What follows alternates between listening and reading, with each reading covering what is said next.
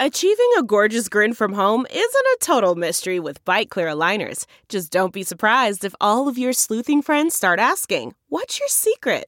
Begin by ordering your at home impression kit today for only $14.95. Byte clear aligners are doctor directed and delivered to your door. Treatment costs thousands less than braces. Plus, they offer flexible financing, accept eligible insurance, and you can pay with your HSA FSA. Get 80% off your impression kit when you use code WONDERY at Byte.com. That's B-Y-T-E dot com. Start your confidence journey today with Byte. This episode is brought to you by Philo. Do you love TV? Do you love saving money? Then Philo is your solution.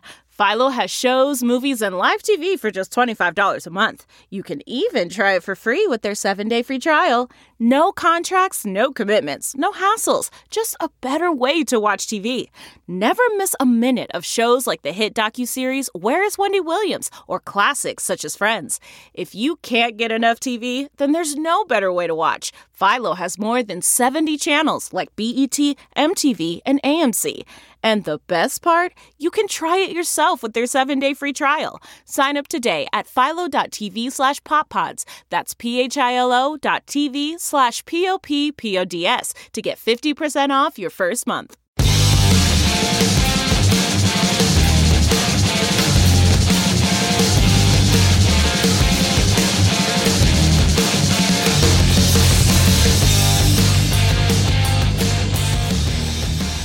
Hey guys, it's Mark Strigl, and before we get into the episode, I want to tell you we have some amazing guests today. We have Daryl McDaniels, the DMC of Run DMC. He's here to talk rock, metal, hip hop, rap. We cover it all, and he's always such a pleasure to talk to. And he's such a fan of the music that we love, the classic hard rock and heavy metal. So stay tuned for that. It's a just a fantastic interview. All the stories are there. So uh, just stay tuned for that. And we also have a guy named Watt White who lives in my town who's got a really cool thing happening that has to do with Ghost. So stay tuned for that. We're going to talk with him. And then Chris Akin from the Classic Metal Show is here to talk about his new book, which is about the Turbo record, Judas Priest's Turbo record, which is an album I really like. And I was just recently going back and revisiting that record with YouTube Music. And it sounds so good. And YouTube Music is just a great new app that combines everything you'd expect from a streaming service with the magic of YouTube. And it just all comes to life there on YouTube Music. With YouTube Music Premium, you'll get ad free music that plays with the screen off or while using other apps. Get music whenever you want, even if you're offline. Download the new YouTube Music app today and start a free 30-day trial. If you don't like it, you can cancel after 30 days. It's you won't pay a cent, and if you do like it, it's just $9.99 per month after that. Of course, the terms and restrictions apply. All right, here we go.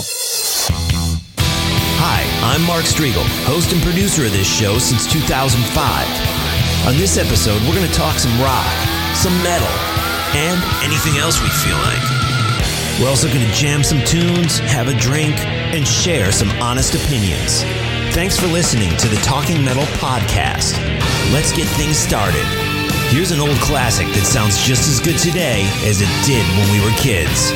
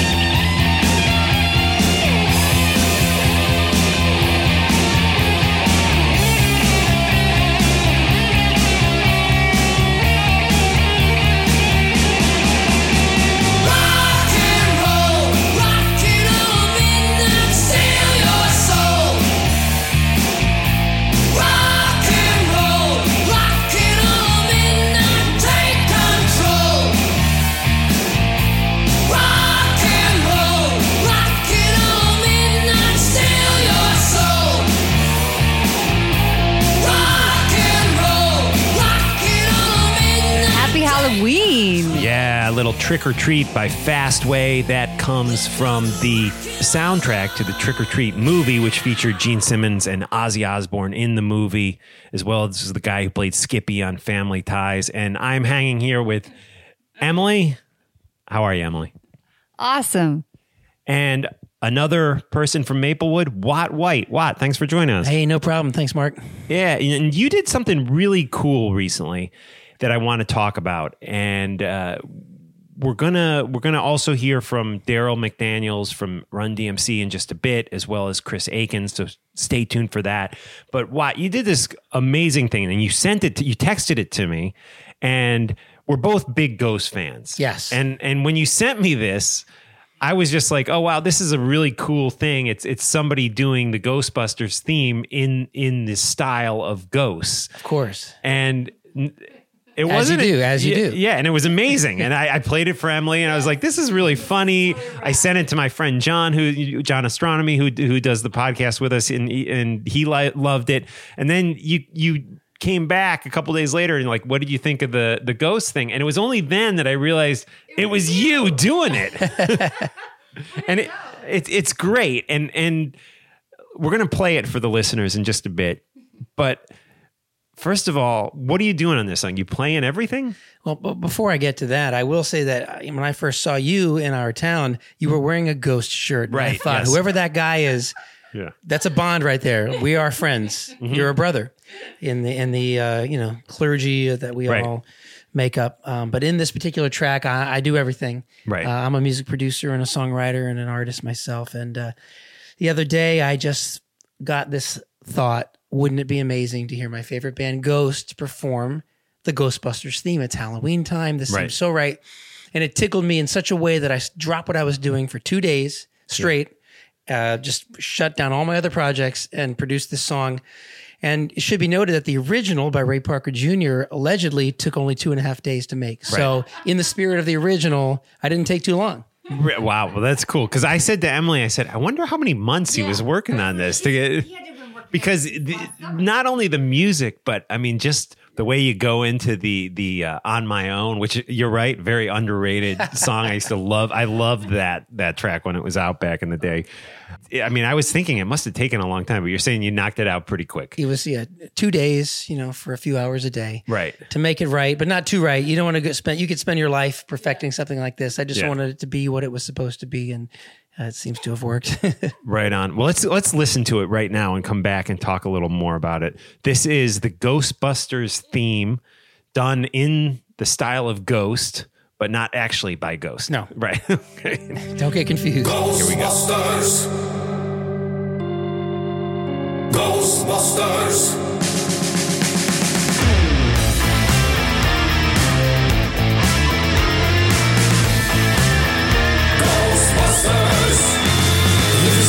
Strange in your neighborhood, who you gonna call? Ghostbusters.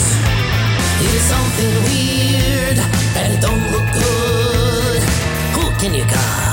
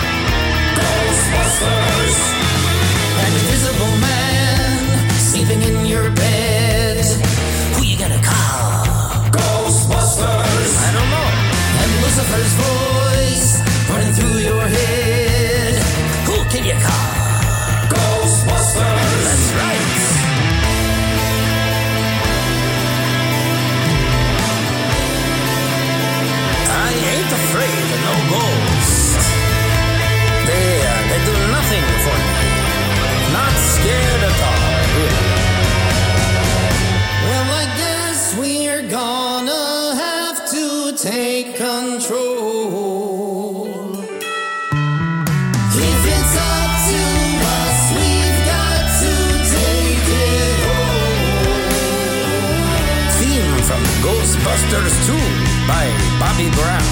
Underrated, if you ask me. Ghostbusters.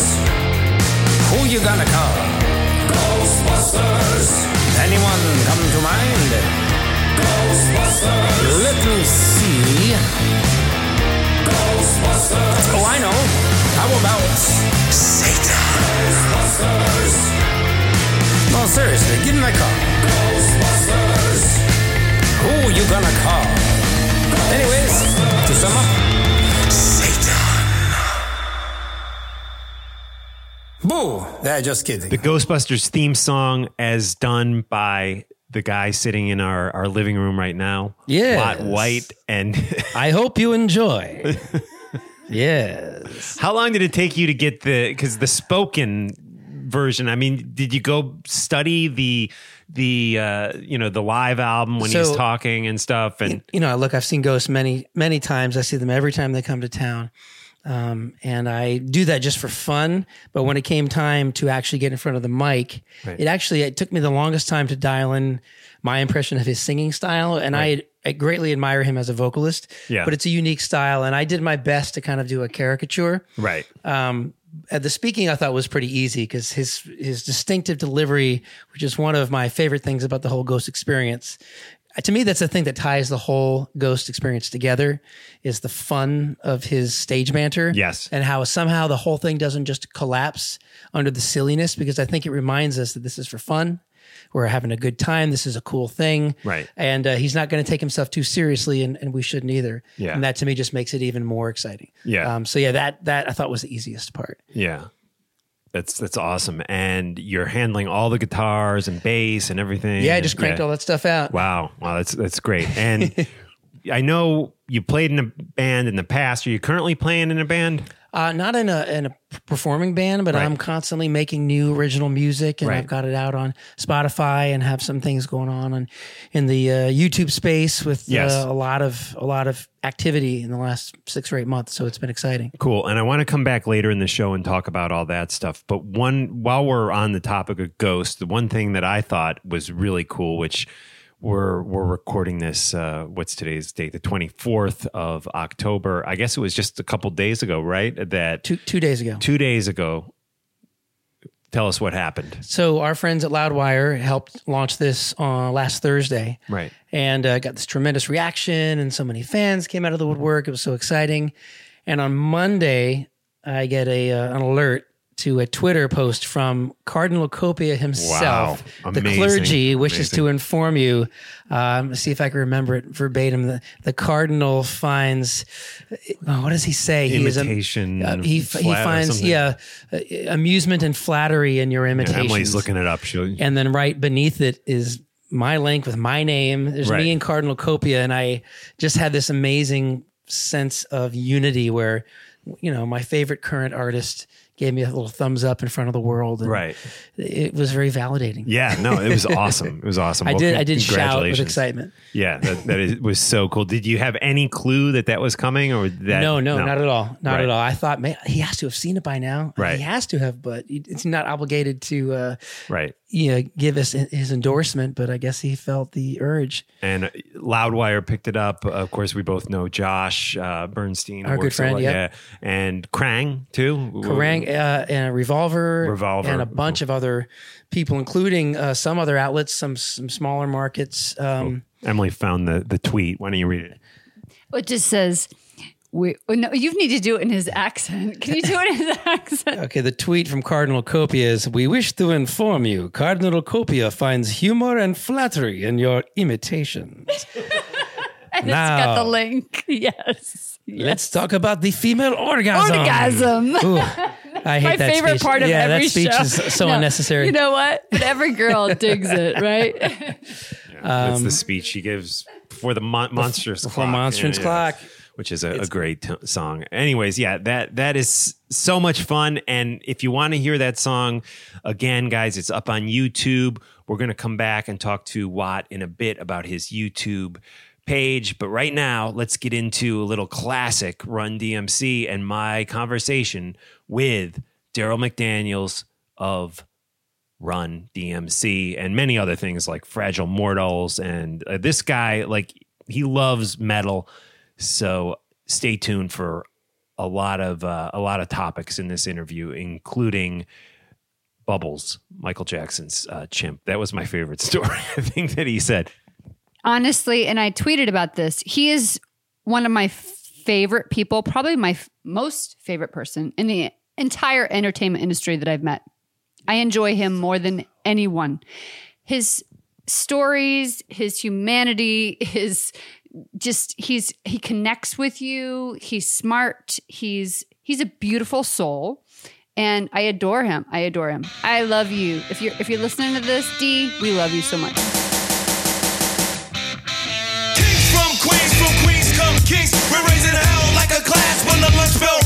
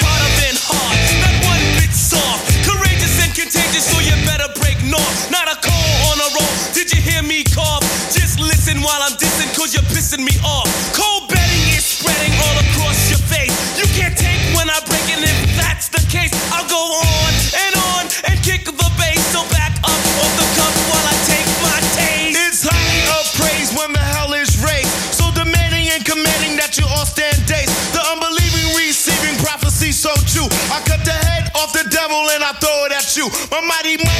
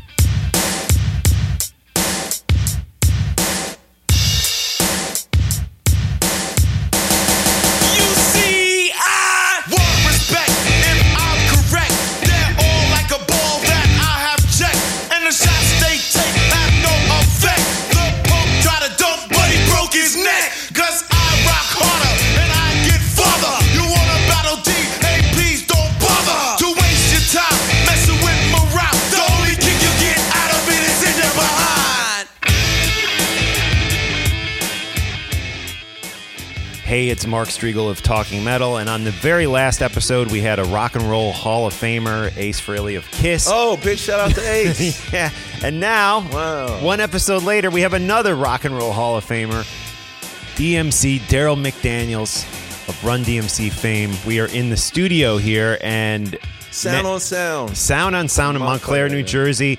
And uh, I don't know if I'm allowed to talk about this, but I, I heard an amazing track. It sounds Yeah, like it just did. picked up right after Raising Hell. I mean, uh, even some of the lyrics, the, the guitar sound.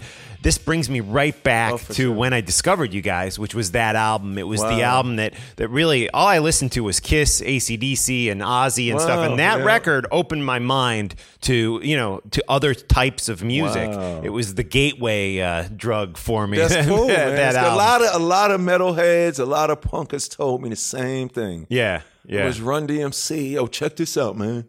Yeah. And and people was like, oh, okay. Because you know the excuse me, the beautiful thing about it, it was almost like um, in the Walk This Way video, Right. when Steven Tyler took the mic and knocked down a wall that was separating Right. us. Yeah. everything was separate, and it was it Yeah. was funny. The black guys that liked rock were in the closet with it. yeah. You know what I'm saying? They wasn't going to walk up. They wasn't going to go in the Bronx and Harlem and Hollis and say, "Yo, I listen to Ozzy and I listen to you know, um, um, I listen to the Ramones and stuff like Right. that." And it was almost like everything was separate. And and that Raising Hell record was a thing that made the white, oh, we can do that, and the black kids, oh, we can do that, and Yeah. but we were already doing it. That's yeah. the funny thing. Were you in the closet with your rock? No, uh, no, I was actually out of because you was- always loved rock. Yeah, as a kid, I definitely wasn't in the closet because when I was little, 70s rock radio. yeah. Um, what's the name? Passed away like five months ago. Dan Ingram. Oh yeah, yeah, yeah. yeah. 77 Yeah, WABC. yeah. So that was always on in my house. And, you know, they played Sly and Family Stone. They played James Brown. They played the Jackson Five. Right. But they also played, you know, Jim Croce, Harry Chapin, Yeah. um, Led Zeppelin, Elton John. They played all the so-called classic rock. Yep. So for me, the classic rock was something that I could relate to because a lot of the soul music, I mean, outside of um, um, of what's going on and, and um, say it loud and I'm Black and Proud like that, you know, Al Green, Marvin Gaye, and Aretha Franklin, a lot of the soul records was about love. And Yeah. girls, and I was I was in the comic books. Right, right, right. I didn't, you know, I wasn't gravitating to that. But a lot of the folk songs and a lot of the, um, the so-called what's called classic rock now, you know, Crosby, Stills, Young and Nash, Neil Young, they were singing a lot about politics. Yeah. So I was a good school kid. Yeah. So soul music and black music was my brother's and my mother's music. Right. Rock and folk rock was a music that I could relate to just from the the little fact that they talked about social issues and it was like homework for me. It was like Yeah. a history lesson. Yeah. So that's why I wanted to be the king of rock instead of the king of rap. Yeah. So let the other guys be king of rap. I'll be the king Well, of this rock. song we heard you working on today, and again, I don't know how much I'm allowed to talk No, about you it, but you're name it. checking Lars from Metallica. I mean, your your, yeah. your love of rock is coming through. I through. love Metallica. I rock like Lars. yes, I'm the king from Queens and I'm down with Nas. Yeah. So it's that Yeah. whole like Yeah. the whole connection. And what what is this song that you're working on here? Is this going to be part of a The new record. album? It's the new record. Y'all never got the vinyl, right? The Back from the Dead vinyl. Well, yeah, but I I I, uh, I ordered it on Amazon today. There were five copies. Oh left, well, so, I yeah. got. I'm a. You can get that one, but I'll personally give you some. Oh, okay, cool. This is going on the new album that I've been working on. Okay, because that vinyl EP you did, I know Jason from uh, Slaves on Dope did the song Yes, with you. he was the one that made Um, me do it. Come like a rhino, right? Yeah, with Chuck- yeah, featuring Chuck D. yeah, Chuck D. D. That's and there's a music video for that. That's Yes, fantastic. It's a yeah, video out for that, and I got a lyric video out for another song that's on there called "Flames," which was actually produced by John Moyer from Disturbed. Right. And um, John Moyer bass, big shout out to him. He's a genius. And um, Myles Kennedy is singing on it with Oh, me. nice, It was yeah. crazy. And that record is about all the police shootings that has been going on since Ferguson, all of them. Right. And the funny joke about that, it took two white dudes Right. to get the black dude to have enough courage just to talk about it. We're not, it's not about cops is wrong. It's about everybody's wrong for pulling them triggers. Because in all of those instances, the trigger did not have to be pulled. It wasn't like it was a bank hostage situation. It wasn't a terrorist situation. Right. No, it wasn't a shootout. In all of those instances, the people that did die, Yeah. whether they were doing something wrong, yeah, you should they shouldn't have pulled bullets shouldn't have left chambers. Right. And that's what this record is about. And it's also about, okay, us black people, we complain and raise hell when the white cop shoots the black kid, but when the black kid shoots the black kid, we act like that's normal. That's Right. wrong. Yeah. You know what I'm saying? So uh, how can we make the, the the white cop shooting the black kid? How can we correct that until we correct our own mess? Right, right. You Good know what I'm point, saying? yeah. So it's it's it's not about making one issue stronger than the other. In all of the instances, even if, you know, it's a shame that these kids don't fist fight no more. Right, right. You know what I'm saying? And it's really that simple. Fist- You got to beef with me. Let's fist fight. We used to fist fight, and then at the end, if you beat me up, we shake your hand. I shake Right. your hand, and then we grow up together. Right. Not just because I beat you and you won. Now you're gonna come shoot me. Me, right. And if you can't shoot me, you coming and you shooting up my house, so you just killed my grandmother Right. or the two year old baby. So we're just trying to say, in all of these instances. The triggers should not be pulled. Right. You know when a trigger need to be pulled, and that's what this record is about. And then the other record on it um, is featuring Rome from Sublime, Oh, nice. Yeah. and that record is called High and Low. And we're And that was on the EP. That, yeah. that song these was on four the yeah, songs is yeah. on the EP. Yeah, um, which was vinyl Like only record day uh, Last year. Yeah, Thanksgiving, and so Black that, Friday. That was back. We're talking about the Back from the Dead EP that came out uh, by Daryl DMC McDaniels in 2017, and and this isn't on Spotify. It's not on iTunes. This It's was getting, A, it's coming though. oh, is it okay? Okay, yeah, I, I want it. Yeah, I had a meeting with Spotify. We're getting ready to go digital. We just wanted to do it exclusively vinyl, just so that it um, just so that it's a uh, an experience. right, right, and the, Because it's not artwork. it's not an experience going digital. I got to download. Remember, it used to be an experience going to the record store. right, yeah, And going in there, and the thing about a record store, when you go in a record store, you're going in there for what you know. But you yo, what's that? You would see a cover, or you would walk in there, be playing something. So you would walk out of there with the song, the album that you went for, and the album that you. I had so many people tell me, "Yo, I just discovered Rage Against the Machine because of the album cover with the Yeah. Burning Monk." Yeah. Like, what's that? Or you walk in and you go in and get the Fat Boys and Run DMC, and then you hear the Beasties playing yeah. or you don't we wanted to create an experience for these people and just on another note the cool thing about the artwork for back from the That's what I was dead say, yeah. the artwork is done by tony moore Who did the Walking- original yeah, walking dead, Dead, comic yeah. book artist. It's awesome, it's huge it's Yeah, crazy so that is coming to Spotify and to digital yes streaming it's coming services soon. everywhere yeah in, Okay, pro- cool. um, in about a month yeah, or and, less. And Jason uh, on the on the Jason and Chuck on the song "Coming Like a Rhino." I mean that they they the blending of your voice with Chuck's, and then Jason coming in doing the singing. And is that Slaves on Dope? The It's band back, okay, yeah, back, backing you. Canada. Yeah, they were signed to ozzy's label briefly yeah, were they okay? Yeah, Yeah, because got we just we just hung out with Jason. yeah. We were up at Heavy Montreal. And, Oh, uh, yeah, he's the man up there. That's yeah, yeah, he's like the big shot DJ. Yeah, he's and the, rock the DJ, radio yeah. personality Yeah. up there. His, his life is crazy. He's the big wig in rock and metal, and he gets to interview everybody, but he's also a geek and a nerd. So he's like the number one guy that gets to interview all the artists, writers, and directors that nobody else at the Comic Cons get to. Yeah, I love Jason. But he's a We've- good, good person. Yeah, we hung out in Montreal. We've hung out when he comes down to New York, and you know, I want. I read recently the the ten ways to uh, your memoir. Mm-hmm. Oh, you ten got it. ways. Yeah, yeah, It's yeah. ten ways not to commit su- right. it's suicide. 10 Right. ways Yep. Not to, we don't want people to do it. right. And uh, your relationship with Run in Uh-huh. there, uh, I, I I learned a lot about that, and I I would say that that at the time that you wrote the book, it seemed like it was at times it's a strained relationship. I think that's is that fair to call? it like Is it a strain? Well, I mean, I you know what? I guess if you're looking from the outside into it, that's what it is. But it's not that where there's something evil or bad was done purposely to any Right. of us. You know, people are like, how do you describe it? Yo, me running Jay, Jay passed away, rest in peace. Me running Jay, where members who used to play for that Super Bowl winning dynasty team. Right. Now that being said, through our journey, the only thing that me that had me and Run come together the way we did was because of this hip hop thing. yeah. If the hip hop wasn't never there, I don't think me and Run would have been friends. That was the one thing that we really had in common. But the, the reason why a strain was I was thinking, as everybody else around me, and during the rise of this big entity, Run DMC, was really my friend. Right. I didn't think when something happens to you as a person, you ain't got to give me nothing. I don't want to drive in your Bentley. I don't want to need a house like you. But what happened to yo, man? You all right? Because that's the type of person I am. Right. I'm the I'm when you my friend, I'm always there with you and for you. Right. You know what I'm saying? If I can't do nothing for you, I'm gonna be there with you. So for me, the relationship is strained. It's just like, you know, um, where was I around together forever, forever together, run DMC and we're tougher than leather. Forever, forever together means, yo, you can go on and you can go on, own the world, but it's just gonna be just like me and you and Jay sitting back in them rooms. Yeah. Because we never want not, nothing from each other then. Right. So why does that change now? It's just a thing that people people are naturally selfish. Right. Well, no, let me rephrase that.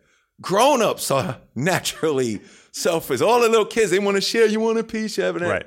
But um, so if you, it's it's not strained though, because it wasn't like he purposely did something. You know what I'm saying? For me, it was a it was a learning, it was a it was a, a learning curve about. I can't even say loyalty because, like I said, we just play for a team. Like Right. there's my best friend growing up is Douglas Hayes. He would, Run was never my best friend. We just became good friends because we had something Right. in common. My best friend growing up is Douglas Hayes, who retired from working sanitation for 30 years. Throughout my rise through this whole Run DMC thing, we've all, hey D, what you? I moved to South Carolina. How you doing? Tell your mother hi. This and that. That's friendship. Right. Like But- he didn't get mad because I'm DMC. You know, in the book, it seems like in the beginning, Mm-hmm. Run was loyal to you. You know, with with No, it wasn't. No? It, it- was it there a wasn't loyalty, there in the beginning? It, was. It was like it was more of. I was. I, I needed to complete the. I need. I was. ne- I was needed to complete the Run DMC transaction. right. You know what I'm saying? It, it was. It's. It's like. He he he was going to be a solo artist originally, Right. But then he saw that I had a talent, and he put me down. You know, Right. he put me down into that, and together, me, him, and Jay made things work. Right. so when I was working, of course, come on, I'm, I'm he Right. was looking for me. Right. When the thing, when, when my throat stopped working, Right. That's when the phone stopped ringing. Yeah. So Unless he needed you, you? for uh, an appearance or Exactly, something, which you go into in the book.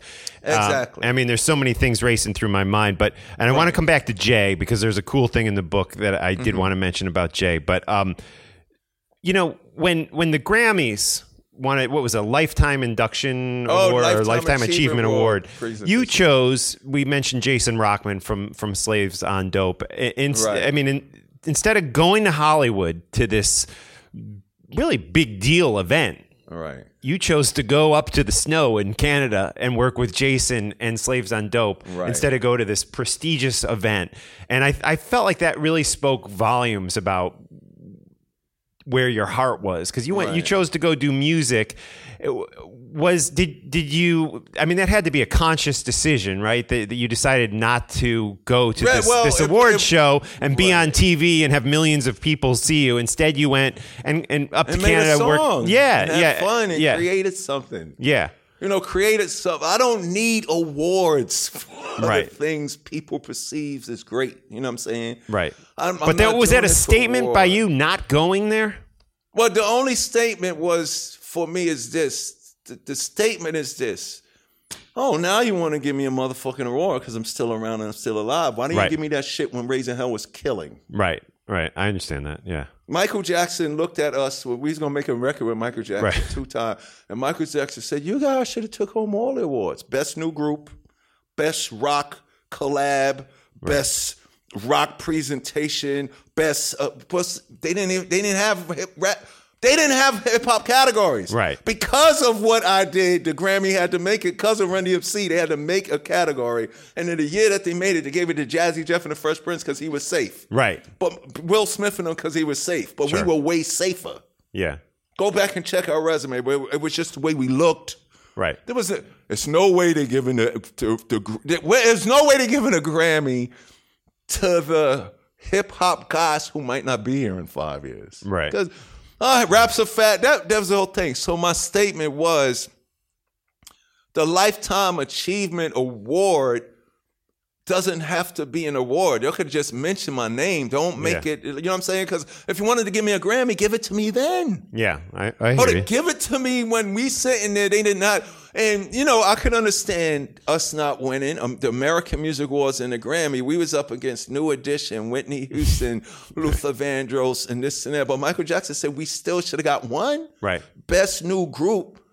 Michael Jackson, when we met with him, he said, "Everywhere, uh, everywhere I go in the world." This was '88. Yeah. Everywhere I go in the world, y'all on the TV and I hear your music. People's Yeah. playing your music. White. That's what Michael Jackson said. That.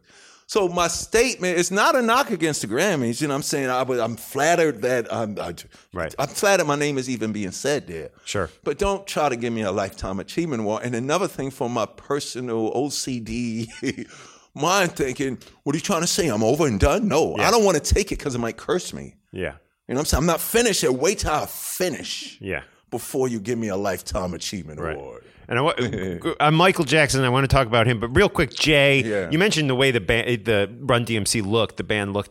Uh, in in the book, in Yeah. your book again, which I actually listened to the uh, book on tape Oh, version. yeah, you know, that, that told you, me to do it Yeah. myself. Oh yeah, yeah, you, yeah. Which it's it's nice because you get your personality coming through in your your words. I think it's uh, And you it's can great. feel the emotion. You get a little uh, fragile mortal uh, song at the end, which Oh, is yeah, cool yeah, yeah, too. Which was cool. But we're talking about Darryl's book, Ten Ways Not to Commit Suicide, a memoir, and in that book, you talk about Jam Master Jay, and when you guys first brought him into the fold, Mm-hmm. you looked at him and you saw the way he dressed and the way was he our and, and he really helped form the image of Run DMC with the the the shoes unlaced All and of stuff. that. That was all Jay. All, all we would have been. We our careers would have ended early if we didn't have Jay. Yeah. You know what I'm saying? We would have been just one of those. and- we would have yeah. just been one of those early '80 rap groups, Right. Yeah. As opposed to you know the Run DMC official music, artistic, iconic, Right. culturally relevant thing. We'd Yeah. have just been oh. That's that's the group that had their oh I know the Run DMC group they had us like that and Sucker MCs out in hard times and you know what I'm saying it would have never worked today. Me and Run before Jay was in the group, I, I wore Pumas. You know, God and, and people's like, you wore Pumas, and the only connection Right. that makes the Pumas is cool is people don't notice the Puma company and Adidas company were two brothers from the same family. Oh, were they? I didn't yeah, know yeah. that. Wow, wow. They had an argument, Wow. and they had a falling. So one of the Dassler, uh, um, Dassler, Dassler, Dassler brothers left and started their own company. Oh, wow. But I wore Pumas, I wore Kangos, um, Run. We was all over the place. Right. The second show that we ever did in New York City, Jay missed the first show. Okay. Why? Because Jay went down this um where we shopped at when we was little in Queens is Jamaica Avenue. Yeah. So that's where all the kids went to buy sneakers, clothes. That's where the girls went to buy their stuff and their earrings. So make a long story short, our first show at the Disco Fever, Jam Master Jay, no, our first show in New York, Jam Master Jay got left because he didn't know about this thing called Soundcheck Ah, okay. Yo, yo, we got to be in the Bronx by 8.30. Yo, we got to go. So we left. Jay said he came home and cried. The second show was no way that he was going to get left. When we pulled up to his house to get him, this is a scene right out the movie. We pull up to Jay's house. He comes out his front door. He got the white superstar shell toes with the black stripe, no Yeah. laces in them. Right. The tongues was sticking up like tombstones. Right. He had on the black Lee jeans from Yeah. back in the day. He had on a black sweatshirt. He had on a black Adidas track jacket. He had on a black Godfather hat, and he had on his little Dookie rope. That's before Dookie ropes was Right. made. And he had the four speaker JVC box. And when he stepped out on the um, stepped out onto the porch, Russell was like, "Yo, that is your." And before Russell could finish, that's our look. Right. Right. And since that day, then He Jay had to look, take yeah. me and Joe shopping. Yeah. Because we we didn't know.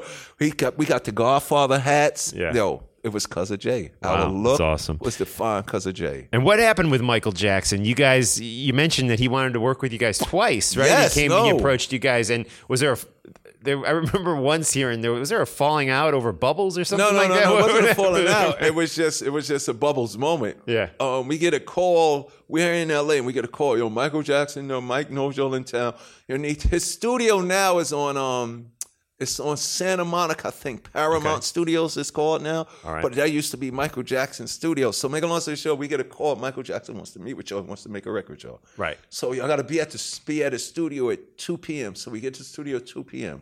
Me, Run, Jay, and DJ Hurricane from the Beastie Boy.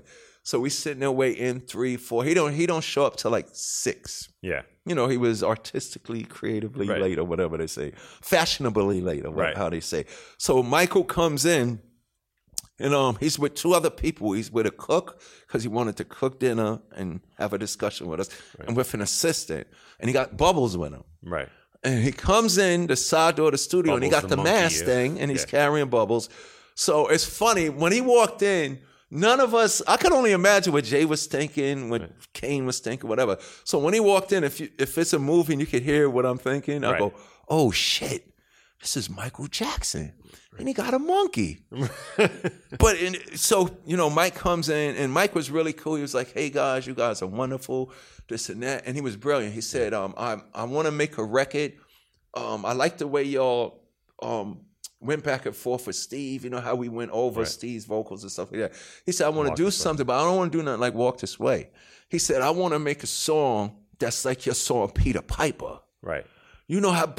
I was like, imagine Run DMC and Michael Jackson over a Peter Piper type song. Right. So he says, I want to make a song like that. And then, true story, he starts doing a beatbox Really. and it sounded just like music. There was no electronics on. Michael Jackson started doing a beatbox that would put Dougie Fresh to shame. Wow. So he's talking to us, going over his ideas, and he was brilliant, like amazing. Run, go rhyme here, do you rhyme there. I'm gonna come in, I'm gonna say my verse, I'm gonna sing. Whatever. Then he just stops. Because me and Run ain't have hours yet. He looks at Jay and goes, "Oh," and he uh, Mary or whatever name. Mary, isn't this beautiful? So he goes over to Jay's. Jay had the Dookie rope with the gold Adidas on Right. the bottom of it. Stuff. So he, Mary, isn't this beautiful? So he goes, "Can I try it on?" So Jay's like, "Cool." So Jay puts the chain on Michael's neck, and true story, Michael was like, "Yo, how do I look?" Right. He hits the b-boy stance. You Oh, know, we nice. play, oh, yeah, Michael, this and that. So Mike's getting all souped up, whatever. So when Mike takes the chain off, to hand Jay back to hand Jay back the chain, the assistant is holding Bubbles. Right. So when Mike hands Jay the chain, Bubbles didn't violent, violently jump at Jay. Bubbles went to Jay like Jay picked me up like Right. a little kid. Right. But when Bubbles did that, Jay was like, "Oh shit! Like what the fuck? Get that fucking monkey away from you!" Like he, Right. Jay wasn't thinking. it. Jay was just startled like this. So Bubbles jumps up in the air and immediately. I tell you, everything goes in slow motion. Bubbles flies up into air. Jay's like, "What the fuck? Get the monkey away from me!" And then you just hear Michael go, "Bubbles!" and the mic turns and he catches Bubbles out the air. Boom! Right, and Right. he catches Bubble. So now we're like this. Right. And it's true story. Michael turns and he gives us an evil look like this. Right. So in my head, I said, "Up shit, man, ain't making no record now." so, right. so Mike just gives us a bubbles. Are you all right? Like, like this, like Right. Don't mess with my monkey. Right. Right. And Jay was, like, oh, yo, sorry, my bad, yo. I don't know, you know what I'm saying? So then it calmed down, but then it was awkward. It was awkward for the rest of the meeting. So Right. we sitting there, Mike is like, yo, let's eat. Yeah. So we sitting there, and it's it's kind of awkward now because Mike already gave his spiel on this, whatever you want to do. I remember we had swordfish, asparagus, broccoli, and brown rice. Right. So we're sitting there eating, and Mike is up on the stage, sitting in the lotus position like this. And you know, we're eating, so it's kind of quiet. Nobody saying that. So Jay goes, "Yo, I'm gonna say something." We said, "Don't, don't say, don't say." Jay's like, "No, fuck that shit. I'm gonna say something. We gotta break the ice or whatever, whatever." So I just remember Jay looking at um, Michael and just he didn't know what to say. He was like, "Yo, Michael, food's really good, isn't it?" And I remember Michael Jackson. This is I did an interview in um I did it. I think it was in in Spin magazine and whatever. They asked me what was Michael Jackson. like? I was like he was like Bambi Right. the car. He was like a car. He was like, man. So Jay goes, um, Michael, the food is really good. And I just remember Michael with a, he was like a kid with a mouth full of food, looking like a chipmunk, with, looking like a squirrel with nuts in his ear. And Michael just, mm-hmm. Yeah. It was very, it, it, it, it got awkward, but it, it was it was a very weird experience for Michael Jackson. And the long story short, though, the commercial was we definitely was going to make a record, but it, it's a joke, but it's kind of true. Right. Run DMC was too busy to make a record with Michael Jackson. Really? Wow. Because we went to Europe, we went to Japan, we went to Russia, this and that. So every time we came back off the road, Michael was, remember, he was back and forth to Europe himself. Right. So it was like, Michael, we're in US. No, Michael's out of town. Michael, yo, I'm here in US. And Run DMC's out of town. So we never got to make the Wow, record with him. okay. So I'm, I'm just thinking of what could have been Yeah. Over Wow. that. But that Can that's the? Bubbles thing. It it was like when Bubbles went at Jay, Jay was like, "What the fuck is that monkey?" Right. No, because Jay was fly. Wasn't he? Was scared. He was like, "I don't want no monkey. I'm fly." Right, right. I'm saying I got my new Adidas suit on, carrying no monkey, and and uh, that was it. Hey, I wanted to mention a song that I think came out late last year, "Hate Me," that you did with Rob Dukes. It's on That's the Rob Dukes such a good song, man. Dukes EP, which is up on Spotify and Amazon and That's a badass iTunes. song. Yeah, you did a great man. job on that. I think that's the best song that I've made in that realm. really. Because lyrically, vocally, because you heard my vo- vocal on it, right? Yeah, yeah, of You course. hate my guts, and then the, but th- th- that sound sonically uh, is what I want to achieve when I do right. that thing with them. Right. Cool. And Mm-hmm. Fragile Mortals, uh, Fell apart. yeah, kind of. I mean, it was. I felt like the the release of it was a little awkward. It like- all like was it- wrong. the- it was all wrong. It was all wrong. Um, it, which is kind of all of our faults. I think that we should have just made. We should have even just did two records and just started doing it on everybody's sets and then released like that, or we should have did an EP. right. We made records and just got so happy out of it. We made a bunch of records and we try to put all the records out at the same time. Right, all the we coming into this, you know, it's it's different now. We're coming into the We're coming into the um. We're coming into the stream of, of the ocean of, of music with an announcement that, uh, look, it's a billion things going on in music now. Right. We should have been more strategic. We should have been more smarter. But I think we we put we was too excited. Right. And Fragile Mortals, of course, was was DMC along with the band Generation Kill And Rob And Dukes is the front man. Yeah, And Rob Dukes from Then I found out. Then I found out that bands are really complicated. Yeah. because then they had their own problems. Yeah, and then Generation Kill is still together, but they it. got Yeah. some new people. Yeah, Rob is doing yeah. his thing, and Rob Moschetti's doing his thing. It's Right. crazy. Yeah, yeah. It's crazy. And every, you know, everybody's taking sides. I don't, but one thing I said to those guys, I ain't taking no sides. If Right. y'all, I can work with you and I can work So you're with still them. cool with everyone. Yeah, I'm still cool with everybody across the board. It's you know, it's up to the guys that have a problem to sit down and hash the problem out. Because even Rob Dukes, he has his problem out with um um Gary Holt. yeah yeah. Yeah, with he said yeah they call, they they they called him to do um Exodus did like a, a anniversary thing, just brought all Right, this whoever yeah. played with us and said we want you guys to come back. And Duke said he went, you know what I'm saying? They sat down and they talked about it. And, you know, Duke said he told him, y'all oh, did you know, fucking. They said, yeah, we kind of was fucking with you. Right. But that's what you get. So Right. at least they admitted it and now everything is good. Yeah, yeah. I was happy for That's that such too. a problem. Like, you know, going back to Run, it's not like a strange relationship. It's like not Run did anything to me and this and that, boom, bang. It's more about what he didn't do. yeah, You know what I'm saying? Yeah. Like he ain't have to, and hold up. Then again, like I said in the book, he don't have to do nothing. Because I think there's a quote in there. A lot of, a lot of, especially men, don't know. A lot, a lot of people don't know how to just, you know, yo, yo, yo, you all right? Right. But you know, but a lot of that comes from. "Nah, I don't want to say it because they might want something from me Right. I got you. which is the, the key to it. So you know, um, I was Generation Kill, um, the the Fragile Mortals thing. I think the the way we should have did it was we should have made a couple of records and worked those. You know, it take almost Yeah. six to eight months for people to even start paying attention to something. right. Right. But it was fun. My and it is a great listen. The Dark Project by Fragile Mortals, which again is is Darryl DMC McDaniels along with Rob Dukes, formerly of Exodus and of Generation Kill. Great listen. And uh, I And do I listen. I yeah. listen to. I listen back to it now, and that's what I said. Um, hate me.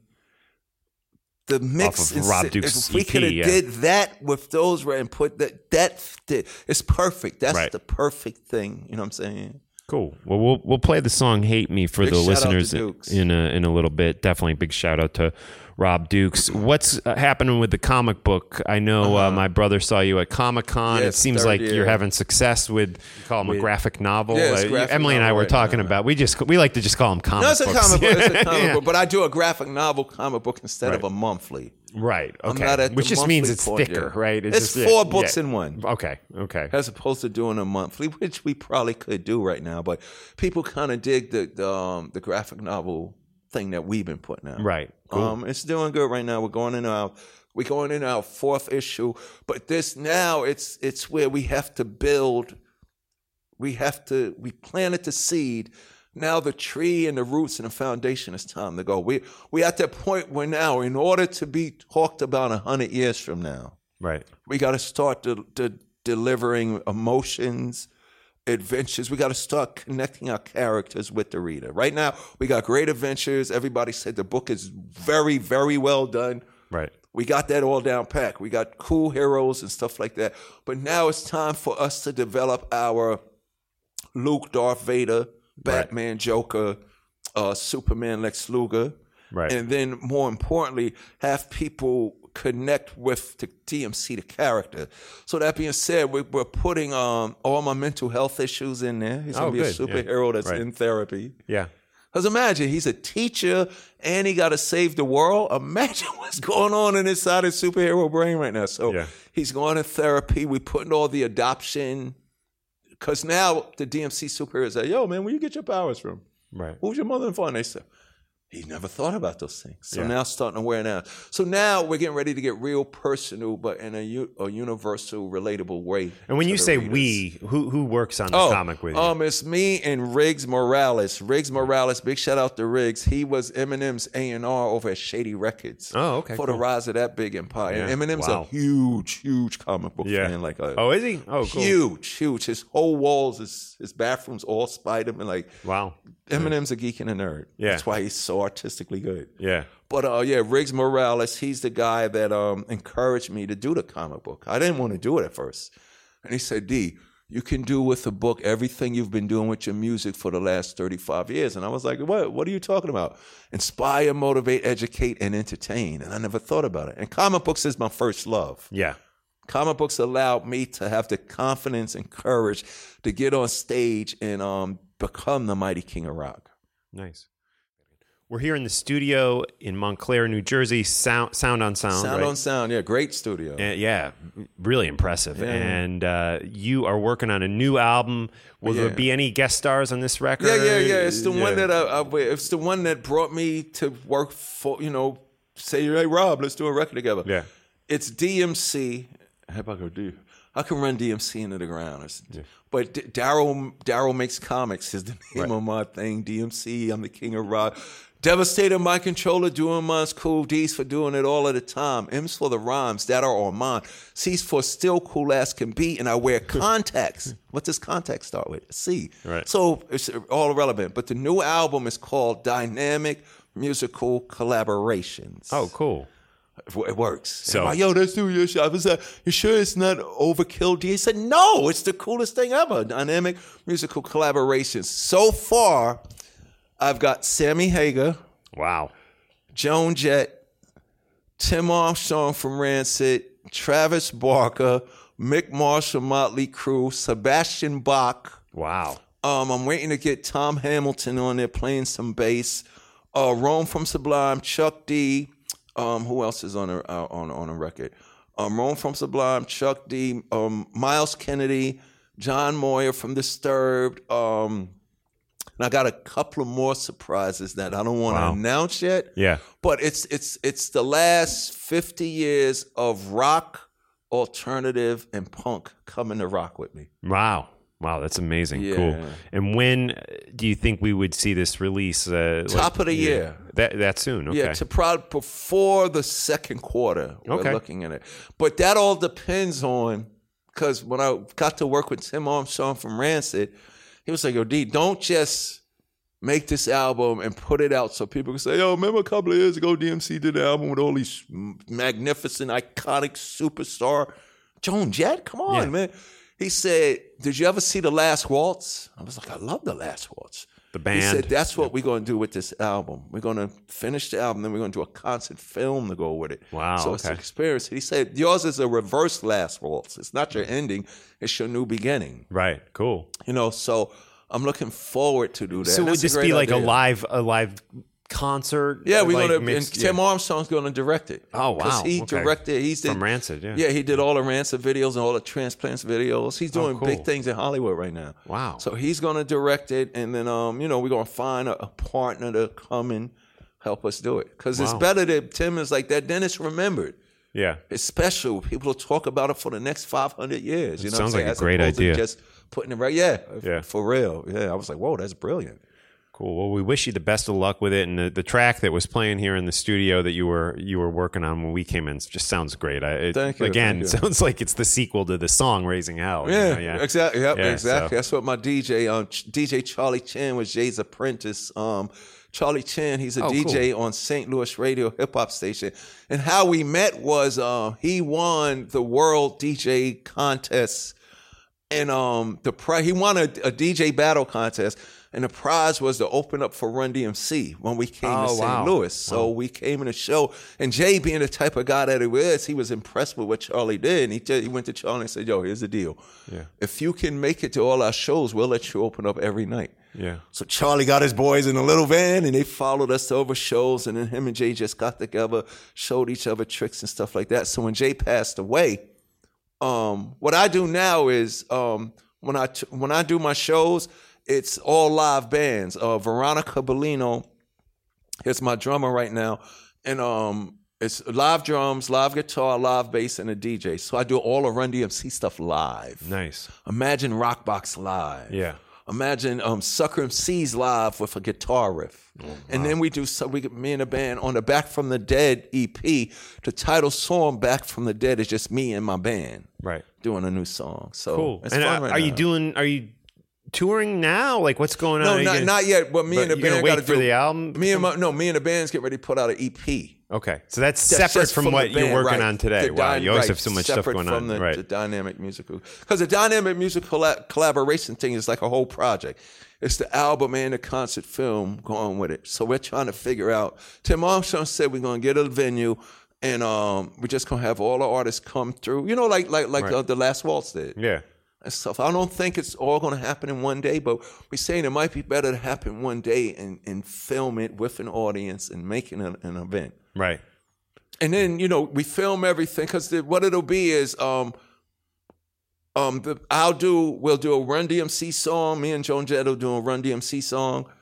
Probably do one of her songs, and then we'll do the song that we got together. She'll lead. Right, oh, And then cool. Tim will come up like that. But then that's a lot. Three, six, nine, twelve. Then we just have to edit it it with down, the best performances. Yeah. Oh, that's that's a great idea. Yeah, and it's Cool. fun. It's great. And do you imagine like a, a full on like tour where you're you're going out and, and doing just Oh, dozens yeah, yeah, and dozens yeah. of shows, Yeah, hitting city after city? Yeah, yeah. And would it be a package deal? Or would it be like, like, would you have somebody tour with you? I, Like, I, would I think it'll be. It, I think it's no way I'm gonna get all of these guests to tour at once. I Right. think it'll be a thing where we'll find okay where you gonna be at, Joan. I'm gonna come out with you. Right. Or I'm here. Can you come? Okay, Joan can't come today, but Tim can come. Like it's gonna be more of that. Okay, Because the, the the the whole experience. That that's why Tim said you got to do the film because that's gonna be the tour. right, right. You know, take it to Netflix or take it to Showtime. That's Yeah. going to be the tour. Yeah. But then out of that, for the rest of our lives, we can show up and do what we, you know what I'm saying? Yeah, yeah, it's a great idea. It gives it life. yeah, It gives yeah. it life. Awesome, cool. Well, best of luck with that. brilliant for that.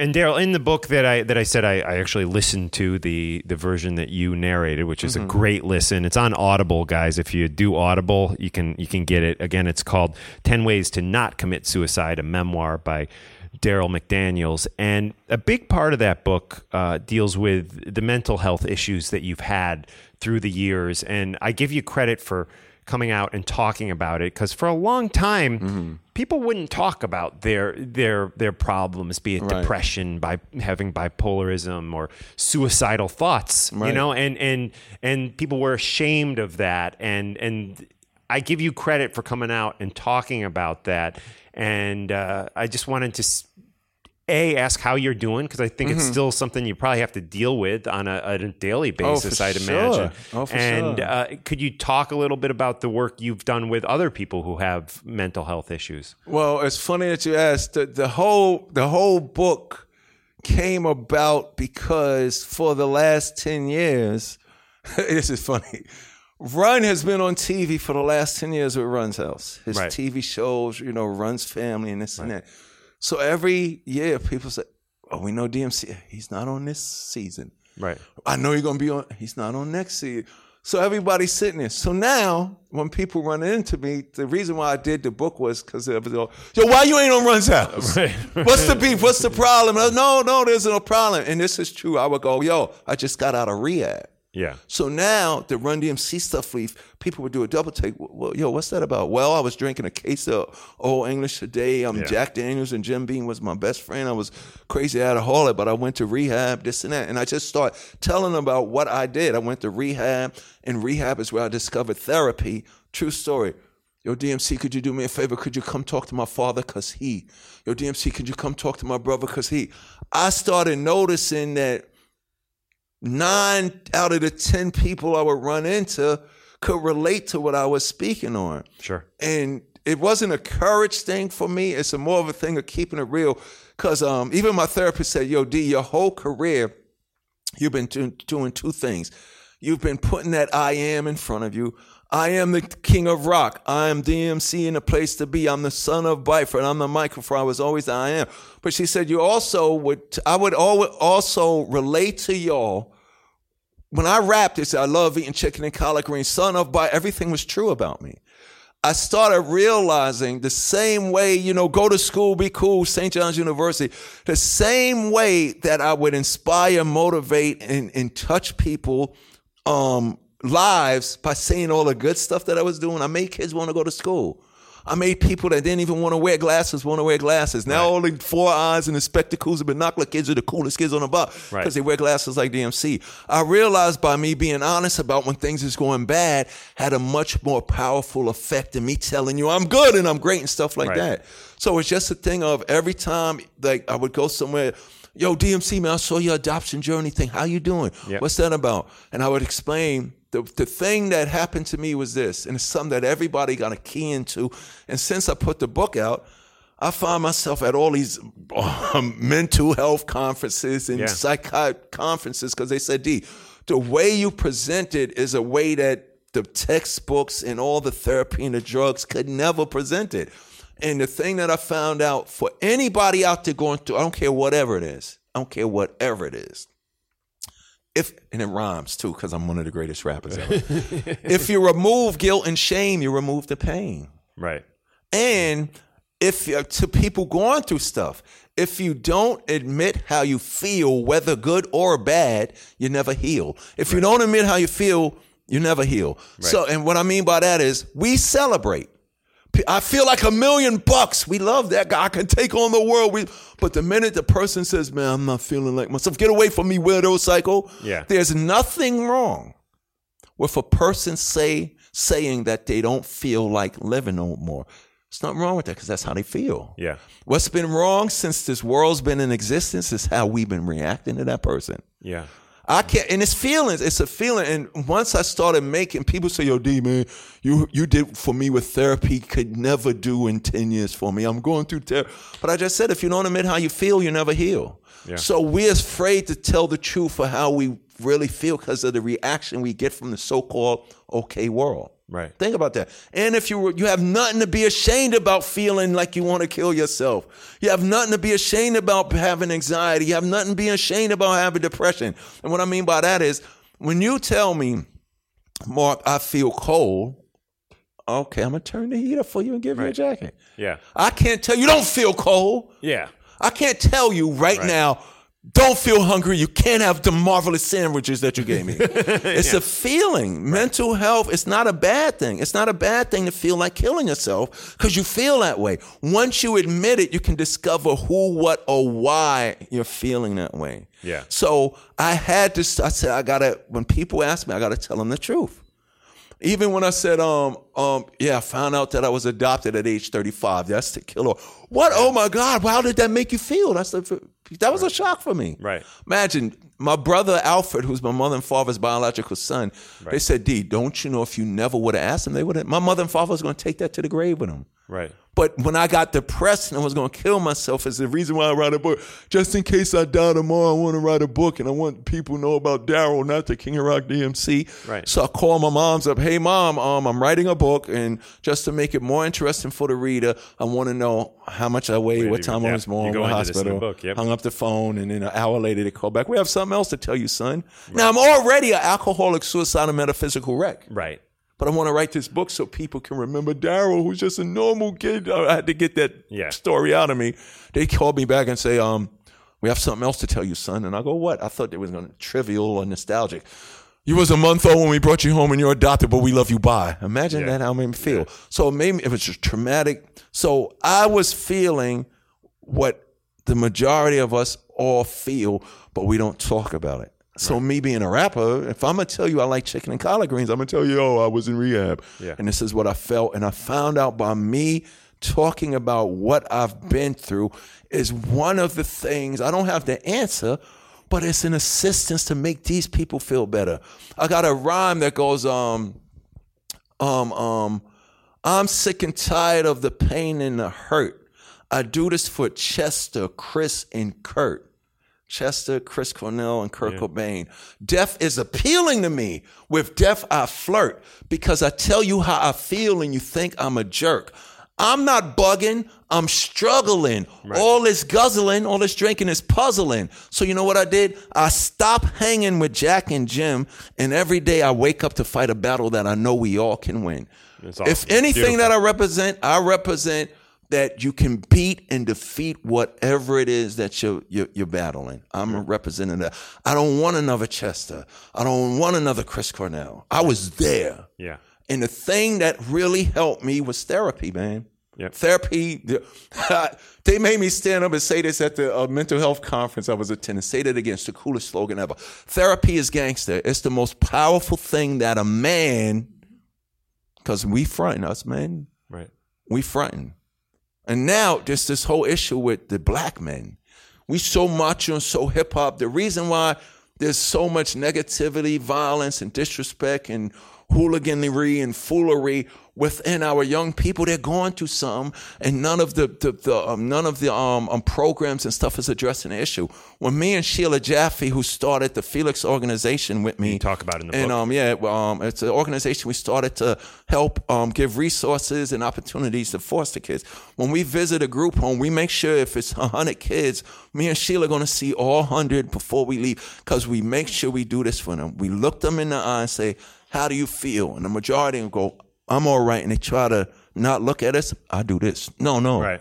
How do you really feel? And when I give them that, Eye contact. they start crying. Yo, you're the only people that ever asked me that. We don't care. We, the first thing, oh, what do you do?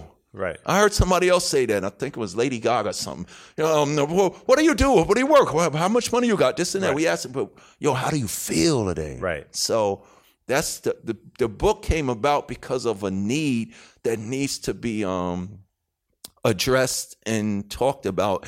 And I guess I was just the subject for it, the same way I, me running Jay were the subjects to elevate hip hop to Yeah. where it was. Yeah, and it's a great book. Again, ten ways not to commit, Not to commit suicide. suicide. So and the other thing, real quick, is um, I'm hoping to take that book and develop it into a Broadway play oh, cool. because I got a lot of people say, "Yo, D, that would be so cool right now." You know what I'm saying? Yeah. I mean, it's, it's to- quite a story, too, the way you go into, you know, even how you had to deal with knowing now you had two families, you know, Yeah, and, and, your new mother, or, you know, who, And then, you- and- yeah. and then you, uh, you, got to yeah. get the book. But the you book know, is think great. About, yeah.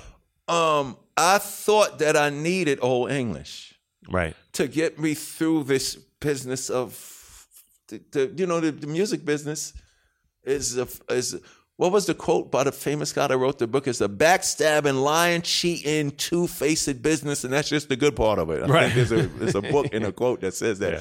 So me getting through that, I thought it thought it I thought that I needed something exterior to get me th- to be able to deal with run, to be able to deal with the business and the distress and all of that. But my story, the reason why I wrote the book was I want everybody don't look at me like the mighty invincible king of rock. Right. My story is the teacher.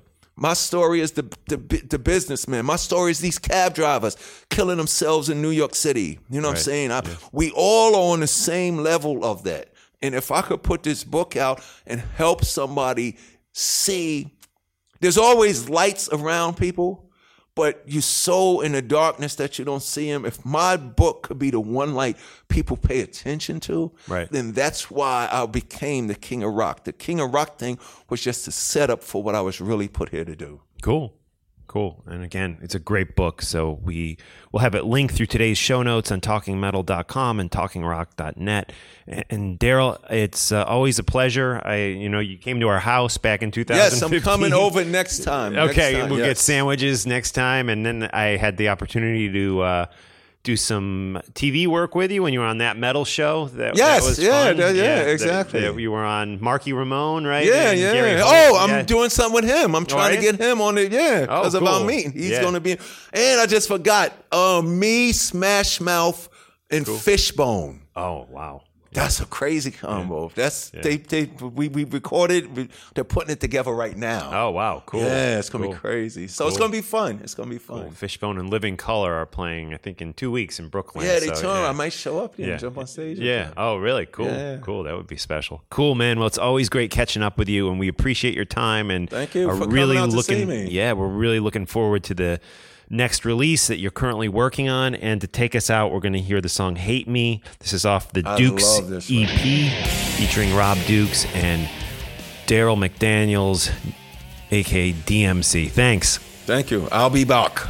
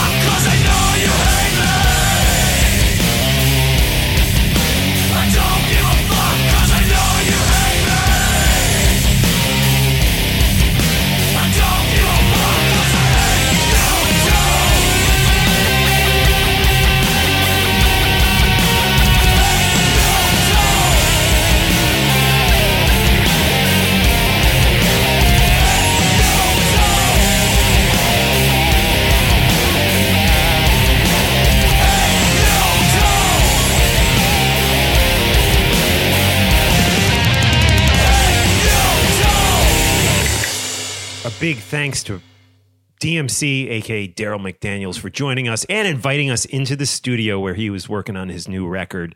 Sounded fantastic, the track that Emily and I heard. That song right there, coming out of the interview, is Hate Me. That's Rob Dukes, the former singer of Exodus, and Darryl McDaniels on that song. That's on Spotify. It's on the Dukes EP, and it's great stuff. And Rob and Darryl did a whole album together, Fragile Mortals, which we spoke about in the in the interview there. But uh, definitely check out Rob's uh, solo EP. It's great stuff. And we are hanging here in Maplewood with Watt White. Now, Watt, this this is where things get a little weird.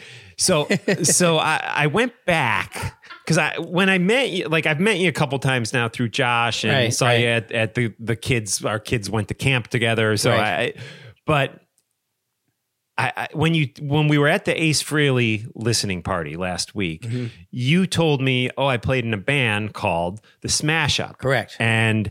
I was a big fan of this EP. Yes. and I, I especially I loved the the opening cut, uh, "Icarus Flies." I was listening Thank to you. it to, today. Love that song. And this isn't on Spotify, is it? I, I- No, it's yeah, not. Yeah, so I guess it's tunes. rare. Um, but I started like thinking, well, did we interview you guys? And I know I said I thought we interviewed you, but that I think believe was wrong. We never Okay. interviewed you.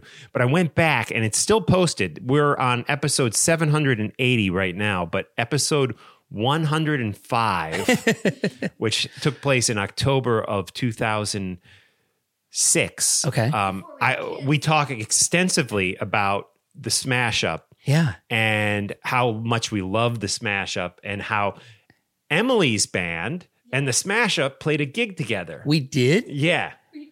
The Well- Minx was her band, and you guys played CBs together. We played CBs, and I have like pictures that I pulled out today. I was like, this had to have been the gig. We did at regular Yes. proper CBs? Proper CBGBs. No way. Yes. That's insane. I love it. Surprise. it. Wow. It's such a small world. We world. played there a handful of times Yeah. as the smash up. I, I know that. And That's so cool. And then, and then in this episode, we talk about. Well, it was so cool that her band played with you guys at CB's, and then we talk about seeing you on Gigantour. Yeah, that was amazing. Gigantour 2 Megadeth, yeah. and and I talk about how I bought this record at, uh, the EP the Smash Up EP at CB's probably off you for $5 It's very possible. so so it, it, it's kind of just wild how uh here yeah Wow. so many years later that That's why you burn no bridges in rock and roll. Right, right, right. So, what happened with the smash up? Because, like I said, I followed you guys in the beginning. Yeah. We saw you on Gigantour 2, and, and I have to admit that somewhere after that, I kind of lost track of what happened with the band. Yeah, you know, we had our run for about six years. We did the Gigantour two with Megadeth and the Warp Tour and uh, the Taste of Chaos tour with Deftones, and it was Right. was a really big, you know, couple of years. But you know, it's it's hard being out there, being on the road. It's it's a slog. It's it's difficult. Um, I think we were in California, and I went to go to the ATM to get some money to buy coffee at Starbucks, and I didn't have any money left. Right. And I thought maybe it's time to go back to New York and dig in and work on other stuff. Yeah. No, and it was hard because I love those guys, and you know we're all still friends. Yeah. Um, and they soldiered on for for another record with with a different lineup and different music and singer and Right. stuff. Um, but you know, terrific guys, a great experience. I, I gained so much from it, and um, Yeah. you know, they're still brothers to this day. Cool. Well, you guys were great. I mean, I, I, I again haven't listened to this in at least, I mean, probably a decade Yeah. to be honest. And I put it on today and listened to it all the way through. I mean, it's it's blows my mind. You guys didn't go bigger than you were. And I know you you succeeded to a certain extent, but you know, you never quite made it to Yeah, the no, top and, I- and you had all the goods and and from what I was saying in episode 105 or whatever it was the the live show you guys put on was was fantastic Wow, Yeah. thanks. Yeah. That- well, that means a lot. You know, I still have vivid memories of that time, and, and I'm so glad we got a chance to do it. and were you handpicked by Dave Mustaine to go on Gigantour because wasn't he involved like I, I remember him telling us that he really picked all those bands I'll tell you the quick story, and this is the lesson about how timing is everything. We were on a label run by Kevin Lyman from the who created the Warp Tour, and my guitarist Vin Alfieri, who was really the guy that made this band happen. He was so determined, and one day he said, "Look, let's go by the label just to say hi, just to say show face." I said, "Fine." We went by, and our our manager, eh, the, the guy at the label, was on the phone. He motioned, "Come in, sit down," you know, without speaking, and he said a few things on the phone and hung up and said, "Okay, you're going on tour with Megadeth." Wow. Because we were in the room at the moment. He said he thought we'd be a good fit. And we spent two months with those guys, and it was Right. a great experience with Overkill and Lamb of God, and Right. so yeah. many other bands. And Yeah. what what a two months that was. Wow. Cool. Cool. And fast forward to what you're up to now. You, of course, have this great cover of the Ghostbusters theme song done in the style of Ghost, but I maybe they're not eh, super recent, but you've put out some really funny stuff on YouTube. And I, I got to tell you, I love the take off your shirt Oh, thank you. video because I relate to it because I, I actually, I should go up in my, you should go upstairs and pull out my Queensryche Rage for Order shirt, which I bought when I was like 15 years old, Yeah. when Rage for Order was actually out. and, and I still wear it. And you know, and it, And you have the right to. You yeah, should wear it. Yeah, and and luckily, thank goodness, I, I uh, still fit into it. But um, the uh, there's it, you know it would just piss me off when I you know I see like. I'm an old school Motley Crue fan. I'd see these people wearing the "Shout at the Devil" T-shirt of Motley Crue, and they they don't even know what that is. They don't. You know, I They mean, sure don't. Um, and it carries on to this day with Rihanna with her metal shirts and, Yeah. and the Yeah. the Beyonce and the metal. You know, there's a whole you know the, the metal T-shirt is a very sacred thing, and you have Yeah. to kind of earn it. Yeah. I think that's the way. I still feel that way. Yeah, and it, it's a really funny watch. Again, it's up on your YouTube channel. Take off your shirt. It's take off- musical comedy, I guess I'd call it, right? Yeah, take off your T-shirt if you can't name a song by the band that's on it. Right. Yes. Yeah. Yeah. yeah. cool. And what is your YouTube page? Where can people subscribe to your YouTube? It's YouTube. It's Watt White. My name Watt, Watt White, White. at YouTube. Cool. And we'll have that link through the uh, the show notes on talkingmetal.com and talkingrock.net. So definitely check that out. Very funny uh, videos by Watt White. And what? A, oh, let's see. The battle at I- IKEA I watched today too, which was a fun watch. Thanks. Yeah, the, the handmade lo-fi one take card uh, paper cutout puppet video. And how do you do the video? You know, I'm a, a video producer in, in real life. I, like, uh, do you do you, do you work with an editor on that, or you cut well, that stuff yourself? You know, or- I had made these videos initially. I wanted to make a video for the T-shirt song, and I didn't know how to use any editing software. Then I thought, well, if I make it in one take, I don't have to edit anything. So I set up these very elaborate puppet shows, uh, all by myself, alone in, in the apartment, in my underpants with the door locked for the day, and uh, basically kind of choreographed it in one take. So you can't mess up at the end, otherwise you got to start again. Right. And so I made all those videos in that method. wow, yeah, they're awesome. They're awesome. Thanks. and those are a few years old, but more Yeah. recently, you just put out. I guess it was what less than a year ago. "Eye of the Storm," a song on Spotify, which has a ton of streams, right, and listens. Yeah, Eye of the Storm is this thing that's taken off kind of organically, and you know, the, if the ghost experiences speaks to the power of the internet, this is another one of those cases. It's a song that got this viral following. Kids all around the world found this song and reposted it on a million different sort of third party sites. Right. They either put it to edited footage from military training or anime or mixed martial arts. And uh, one day I realized there were 55 million YouTube plays for this song. fifty-five million. I think it's more at Did this you make point. any money off that? Yeah, You did? actually, good. Yeah, I'm working with a company that actually now tracks it all. good. Um, but we got it up on Spotify. It's at 6.5 million, and it just grows every day. Wow. So I'm making new music in that sort of vein that I think the fans will like, and it's great to see. And what kind of vein would would you consider that? You know, because I'm, I, I I listen to it. and I'm like an old guy. and, You know, I listen to the old stuff, but I I can. It sounds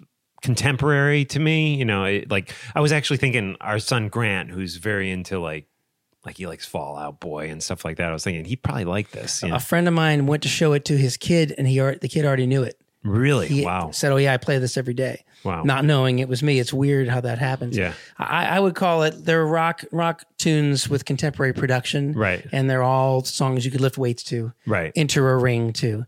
Um, feel positive about yourself and feel tough. Very cool. And again, that song is "Eye of the Storm." And if anyone wanted to find it on Spotify, what? How would they? Is is it under Watt White? It's under Watt White. Okay. Cool. Cool. So definitely check that out. And right now, we're going to get into a little "Locked In" by Judas Priest, followed by my conversation with Chris Akin about Turbo, the album by Judas Priest, kind of a controversial Priest record, and among other things. Chris and I speak about other things too. So let's get into that right now.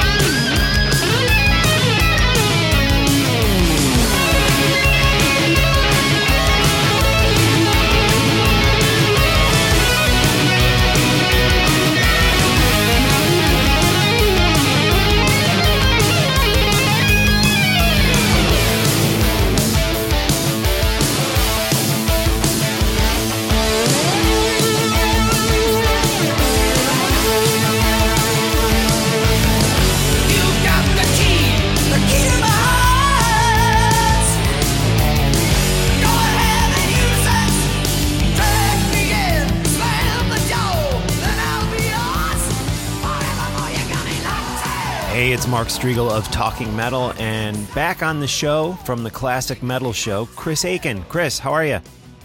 Good man, how you been? I've been good. I've been good. I am starting to dive into this new book that you have, Cause and Effect Turbo. Of course, we're talking about the Turbo record by Judas Priest. And it's interesting because I just finished KK Downing's book, and now I'm going right into to your brand new book. And Turbo is definitely, uh, you know, an album that I always loved, but I feel like when I talk about the record with fellow Priest fans, a lot of times I get such a negative reaction. And that's why I was kind of glad to read your book and, and hear your opinions on it because this was a really good record, wasn't it? I thought it was, man. I, I mean, is it the best Priest record? No, and I don't think Right. any. I don't think the band even would tell you that. But I, I probably like you. I always thought it got this bad rap. You know, for the time that it was that it was released, it fit perfectly with the time. And you know, I I, I know I compared it in the book to um, Ultimate Sin by Ozzy. Right. and very much a, a same the same style of record. They changed their sound a little bit, not too much, but enough to fit with the time. But yeah, hardcore Priest fans, they they definitely didn't like it back then. They still don't like it now, but that's what made it fun to to do this book. So, you know, I I enjoyed writing it and I enjoyed revisiting it more than anything. You know, obviously you spend three, four, five, six months writing a book like this you you listen to that record over and over and over again. So you know, I definitely re relearned the record and refound my love for the record. I still think it's a great record. Absolutely. And why do you think that Ozzy, in some ways, and you you know, correct me if you disagree with me, but I felt like when the Ultimate Sin came out, people didn't have nearly the problem that they had with with Turbo. You know, the, it was almost like he got a pass, and I don't know if that's because he gradually worked into Ultimate Sin, you know, Bark at the Moon was kind of a, a, stepping stone between, you know, the first two Randy Rhoads records to Ultimate Sin. I, I, don't know. I just always felt like Ozzy never got hit quite as hard by his fan base for that album as Priest did for Turbo. Yeah, you know, the only thing I could think of with Ozzy, and you're right, and I, I had never thought of that, but I think with Ozzy, people were almost afraid to, you know, uh, afraid to say anything with Ozzy because he was such, he was already such an icon. And Priest, I don't know, I, I think Priest were coming off of such great records. I mean, if you look at, you know, back to back to back, you got what, British Steel, Defenders of the Faith, and Screaming for Vengeance.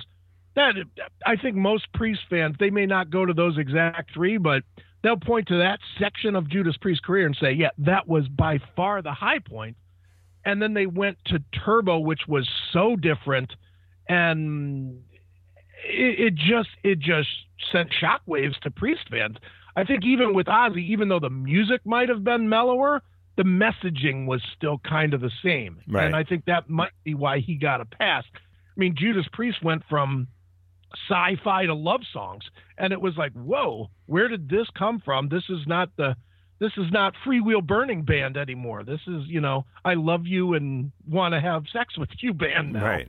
You know it, it just turned into such a different band on turbo that i think that especially hard you know how hardcore metal fans are man. They're just like metal! Right, and that's right. it. And and then all of a sudden, you know, it's the same people that just pretend that the 80s and hair metal didn't exist at all. You know, they're they're the same ones that had the problem then and still have the problem now with Turbo. Right on.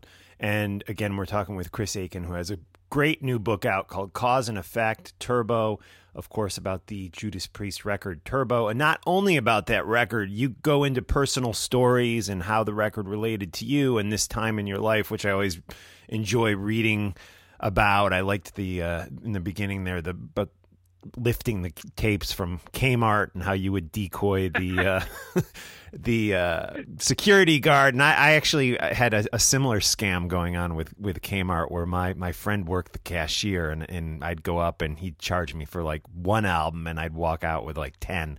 So it was the yeah, place. We were all quite yeah. we were all quite the scumbags in the 80s, weren't we? Yeah.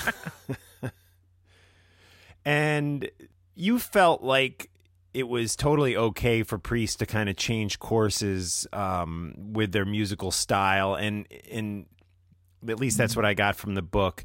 And wouldn't you say that this was rather a diverse band? And to me, like it shouldn't have been so unexpected that they would have gone in a more commercial route, especially with all their touring and their success that they were having in America at that time. Um, why do you think Turbo? Do you think those things played into how Turbo came out sounding? Um, you know, yes and no. I mean, I I think Judas Priest was always a little bit, at, at least in those in those days, they were they were always they seemed to be a little bit of, and this is kind of weird, but they were somewhat of a follower band. They always they always kind of took cues from other bands a little bit, but I mean, then they blazed their own way with taking those cues. I, I think think they saw success, you know, especially when when you look at that. When when we talk about Turbo, we have to talk about the five years previous to really set the set the stage for them. I mean, they always had such big iconic songs, but they weren't really radio friendly songs. You know, your metal gods and you know that that type of stuff. And then they all of a sudden had a couple of hits. You know, they had you know living after midnight and you know stuff like that. And you got another thing coming that found their way to the radio.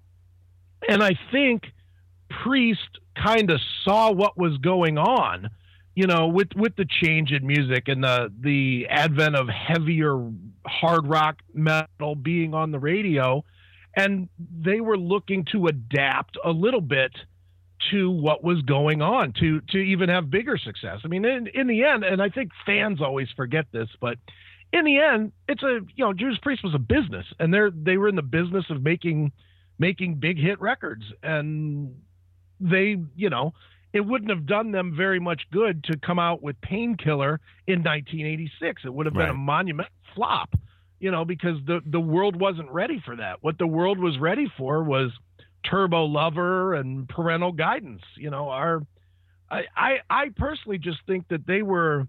You know, they were in a good place. They were in a well, most of them were. I guess Halford wasn't, but the the rest of the band was in a very good place, and they were comfortable adapting to the time.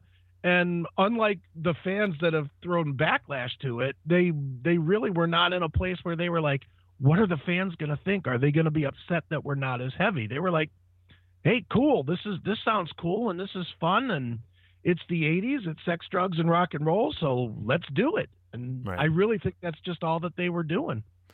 You know, and you mentioned Painkiller, which is a record that didn't sell nearly the amount of units that that Turbo did, but yet in in the history books and when you talk to people, it's looked upon much more fondly, I think, by some of the hardcore Priest fans. And I don't know. I, I think Turbo was a better record, song for song. I thought it had better songwriting on it, the better hooks. Uh, but but why do you think Painkiller is looked upon in such a fond light as opposed to Turbo? heavier. Yeah. It, it was it was the return to heavy. Uh, you know, to to me, I and Painkiller's my favorite record Okay. Judas Priest of all of them. But it, it, it was so much heavier, and it for me personally, uh, you know, it followed what I thought was their worst record, which was uh, which I, It I still yeah. can't listen to. Ram It Down is terrible. Yeah. You know, I, I, I just can't even even I don't like that. I like that one less than I do even Nostradamus. Right. You know, it, I just don't like that record at all. It's just so cheap. It's like they they found the right formula with Turbo, the combination of of metal and a little bit of cheese and a little bit of relationship rock and whatever. But then they just went overboard with the with the follow up songs. You know, it, it's as the as the story goes, there's there's quite a few songs on Ram It Down that were written for Turbo when it was supposed to be a double album. And yeah, it makes a lot of sense why those songs didn't even make Turbo because they weren't very good. But Painkiller, I think I think Priest realized, you know, after the backlash that they took from from both Turbo and then Johnny Be Good, the single and whatnot, Priest was getting pummeled by their fans, and they're like, "All right, well, we're going to make the most metal record we've ever made." Right. and and they did and i think the hardcore fans it, it just goes back to prove that you can't please everybody because Yeah. the hardcore fans came running right back to it and all the 80s hair metal fans that they had gained from the past five years the five years previous with turbo and with ram it down they all ran for cover when they heard you know when they heard the song painkiller they're like oh no this can't Yeah. this doesn't sound anything like Motley Crue. I can't listen to this, you know, and and they just went scurrying. And you know, for Priest, I, I think, you know, it was a return.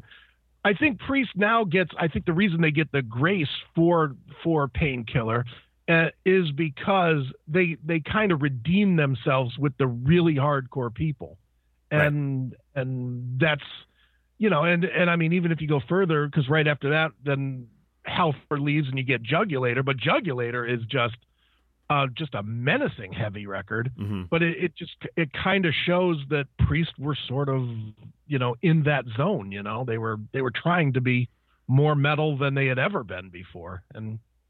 I don't know if it worked or it didn't work for them, but I mean the band are definitely legends now, and I, I think a lot of people point to Painkiller as saving their career. Right on. And you saw them on the Turbo tour, tour, or Fuel for Life was the name of the tour. You saw them on that tour. You talk a little bit about it in the book. Again, the book is Cause and Effect.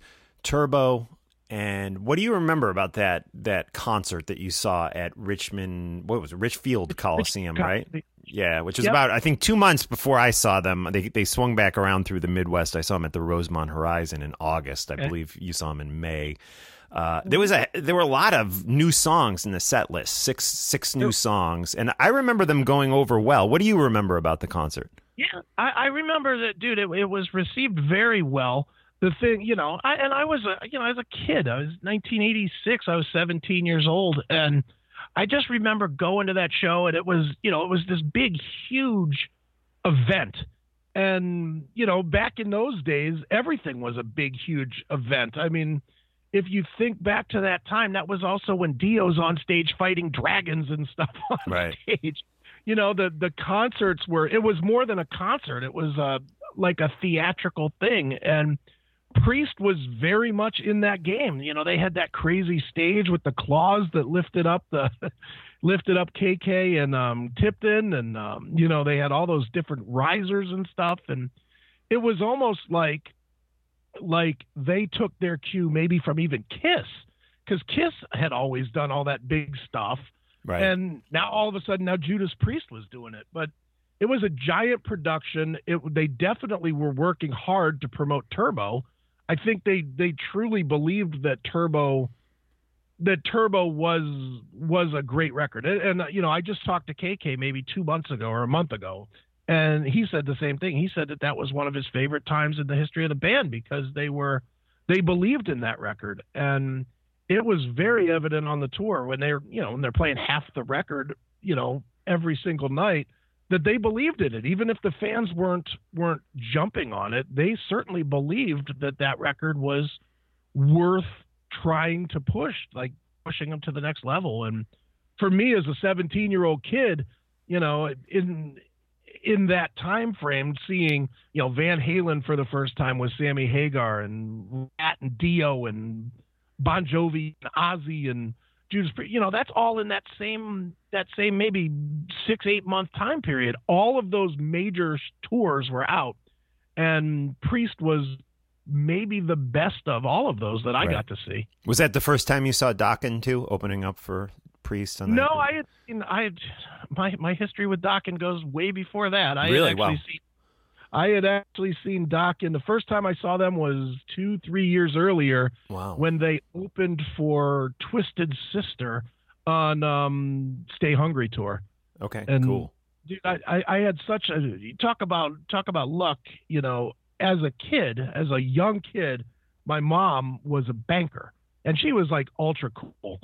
But she was the the big concert promoter here in Cleveland was a company called Belkin Productions, and she was the personal banker for the main guy that that worked at Belkin Productions. His name was Barry Gable.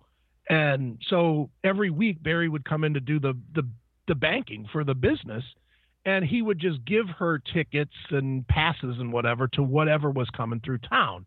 And she she was always like a rock chick, you know, as as a mom, I guess. Right. But right. you know, and I mean I mean, as long as I can remember back, I saw Zeppelin in seventy seven. Really? Nine years Wow. and she she took me to see Led Zeppelin. You know, I mean, she was like cool hip mom. Right. That's awesome. So in eighty whatever three four, I wanted to see um, Twisted Sister. I was a huge fan. We're not going to take it, and you know, Burn in Hell and all those songs. And my mom takes took me, and then we went backstage to to meet um, the band. And and I mean, so I was you know much like you. I was ingratiated to not only the music, but you know, I actually got to to meet bands and stuff really young, which I, I honestly believe is what led me into wanting to be involved in the music business, you know, to, up to this day. And, and Yeah. I still, I still look at those days and, you know, early, early Dokken, I know 83, 84, that was what, tooth and nail, you know, tooth and nail Dokken. And I saw it long before anybody really knew, you know, who Dokken was. It was just, I, I've, I've been involved and and you you know this dude because you've worked you've worked with musicians as well you know a lot of them isn't it weird we, how these guys that we idolized as kids now we're like friendly with these guys Yeah. or we've with them or whatever Yeah. it's such an odd if you would have told me the in 1982 or 84 or whatever that yeah someday you'll be the webmaster for Dokken or you'll be booking shows for Enuff Z'Nuff or whoever it was, I'd have been like, you know what, you're full of shit. That's never going to happen. I'll be Yeah. happy to shake their hand one day. And then here it is, you know, that that's what we do, and it, it's just it's it's led to be kind of a cool life, you know. Absolutely. And again, we're talking with Chris Akin, who has, I think, three books out now that are under the cause and effect uh, banner, I do. right? And they are Yep, I- available on chrisakinbooks.com. You also have other books out. Uh, how many books total now, Chris? I have um I have five five with the Judas Priest. Um, I'm going to finish number six in December. I'm actually taking a month off of actual work work to finish number six, and then I start um then then I'll start number seven, which is going to be cause and effect risk. Oh, You know, cool. that's that's the next one. I'm gonna I'm gonna tackle an album that I don't actually like, but I I definitely know divided the fan base of of Megadeth fans you know greatly. And so far with the cause of cause and effect ones, we have obviously the brand new one, Turbo. We Mm-hmm. have the self-titled Motley Crue one, right? And then was it the Black Black album? Was the yeah, Uh, yeah, Metallica Black album. right? Cool, cool. And again, chrisakinbooks.com is where you can get all Chris's books.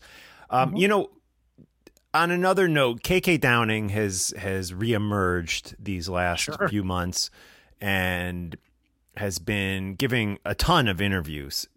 Sure. And do you feel like I don't know? There, I feel like there's this backlash about uh, towards him, and I don't really know that he's saying anything too bad uh, uh, in the press. I just feel like is he's being treated maybe a little unfairly. What's your opinion on that?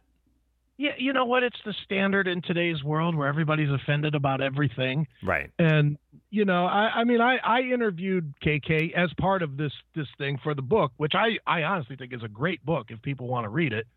Um, but I, you know, I interviewed him.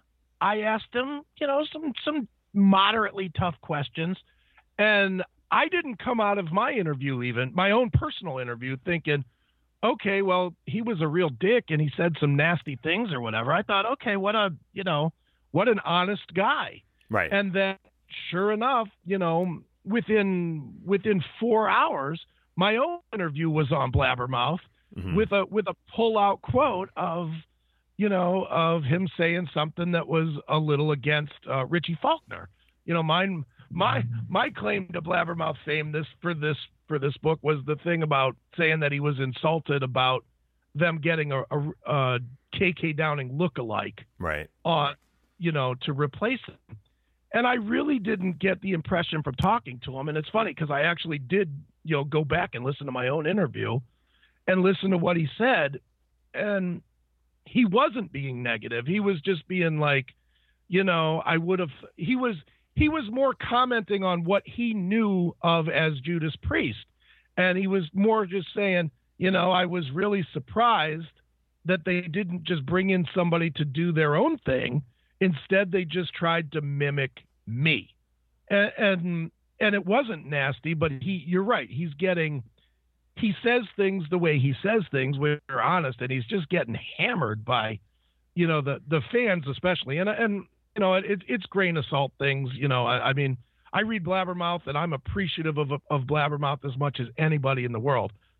That being said, not as appreciative of all the commenters on Right, Blabbermouth right. times. Because, you know, anybody says anything and it's just a cause to be offended and shocked and outraged. And it's just like, just stop.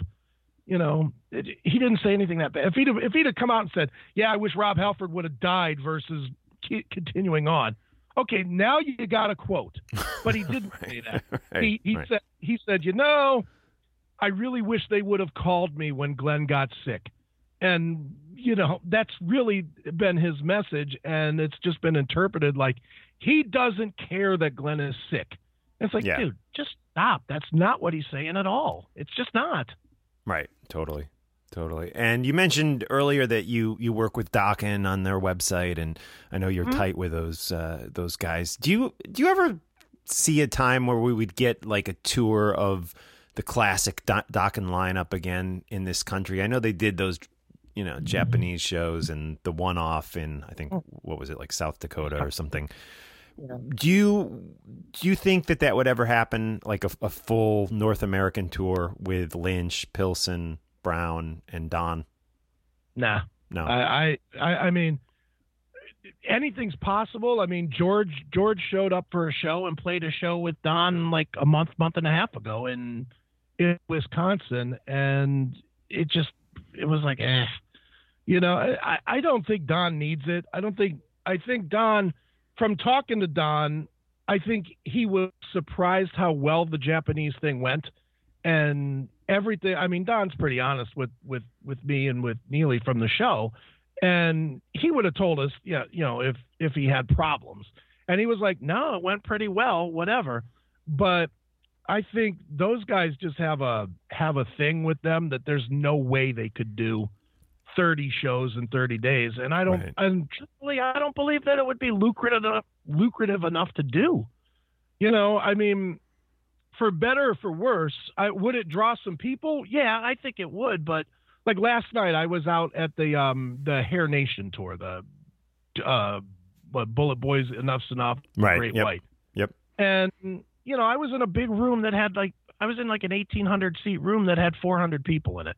Right. And that's with three bands. And yeah, Dokken was probably bigger than all three of those bands, but not by a lot. You know, Yeah. I, I mean, I, I just can't, I can't see, especially now after they put out that DVD that was, you know, less than good. You know, uh, I, I can't see that the interest would be there to do 2,000 people every single night for 30 nights. And, and I mean, if and if we're only talking about two thousand people, where's the financial reason to do it, and to you know piss off your current band that you do make, you know, twenty thousand a night with? right. You know, there, there, I I don't see the reason. I don't see the the valid enough reason for Don to do it. I don't see a valid enough reason for Jeff to put Foreigner on hold to do it. You know, and Lynch, you know, where's he going to fit that in between his other eighteen bands? Right on. Yeah. Right on. You know, I- it's it's it's interesting because you mentioned the uh, the whatever they're calling it, the Sirius Hair Nation tour with Bullet Boys, Enuff Z'Nuff, and um, Great Jack Russell's Great White not being anywhere near close to sold out. You know, to circle back to Priest, um, the they've I've seen them the last three times they've played in New Jersey, and it's always been just an excellent show. However, the last time I saw them, I I mean attendance was not great. I mean, I'm just being honest here. It was a place that holds like 18,000 people. You know, and when I saw the the Slayer tour there earlier in this summer, packed. When I saw Ozzy a week later after Priest, completely packed. But for Priest and mm-hmm. Deep Purple, you know, we're talking like three, maybe four thousand people in, in the place. Yeah, definitely less than half full. Why do you think Priest never quite was able to reel in that devoted fan base that bands like Slayer, Ozzy, Maiden were able to pull in? I mean, because to me, they're right up there. They're they're they're just as good. They're a great bands. So much, maybe more diversity than than Maiden. I would say definitely more diversity than Maiden. Maybe that was the problem. I don't know. Why didn't why, why has Priest not quite maintained that that legendary status? Uh, and and why is their draw less than say Maiden? Um. Well, I mean, there's a few reasons. I mean, certainly, certainly they've taken risks musically that people don't like. You know, I mean, I love Turbo. You seem to, you seem like you like Turbo as well, Yes. but a lot of people didn't. So you know, there was that. There's that period. There's definitely Nostradamus, which you know people don't like. Yeah. You know, I I don't know that I could ever listen to that record again. But Yeah. and people don't want to hear that stuff live. Um, and the thing with those guys, I, I think you know all the bands that you listed had some Slayer's iconic in their own right. You know, just because it's just Slayer's like Skinner in a way. You know, for heavy metal people, going to Slayer, you don't even have to like Slayer to go to see Slayer because it's Slayer Right. you know, and and I don't think Judas Priest had that. I think Judas Priest was more of a a working class band, and because they were that, that you know, it didn't draw quite as many people. And the other thing too is they weren't really a, a great MTV band. You know, uh, when when you when you think of like Ozzy, Ozzy was was much had much more presence on MTV than Judas Priest. I mean, if you think of all Judas Priest hits, there really weren't videos for anything but like what Turbo, Turbo Lover, you know, Yeah. that people remember. Right. I mean, I mean, I remember the video of Freewheel Burning, but that song was so heavy that that at the time that people probably were like, "Ugh, I don't like this." Yeah. You know, it, it just they they didn't have all of the elements to to maintain it. But I agree with you. You know, I, I personally Judas my my favorite bands of all time are Pantera one, Metallica two, Judas Priest three. Nice. In that order, and and I love Judas Priest, and I've seen them a bunch of times. You know, and to your point about right now, I don't think a lot of people are. I don't want to say that they're they're not buying that this is Judas Priest, but they're not feeling what they're doing right now. Without Glenn and without KK, you know, me me who's like the I, I'm one of those guys that was that's okay with most lineups as long as you're giving me the songs. Yeah. But but Judas Priest with the guitar tandem of Richie Faulkner and Andy Sneap, nah, that's not worth. That's I'm not going to spend 80 90 dollars a ticket for that. No Right. way. Right. What did you think of Firepower? Did you like it? I like it very much. Yeah. I think it's a great Rob Halford solo record. Right, right, right.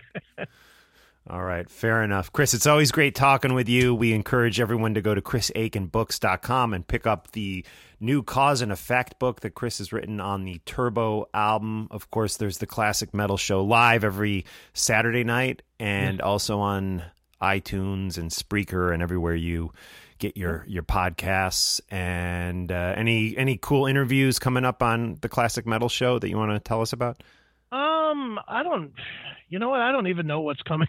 Right. You know, I I just do them. The publicist sends me a link. It says, "Will you?" And I always say yes, and then I just do them. Um, I thought my my KK Downing one was was especially cool. Yeah. And just as a fan and nothing else, and I know it probably doesn't mean anything to 99% of the listeners, but I could not have been more geeked to interview Aldo Nova last week. Oh, nice. Cool. That was just, you know, for me, that was bucket list the same way for most people Ozzy or James Hetfield would be. You know, it's just awesome.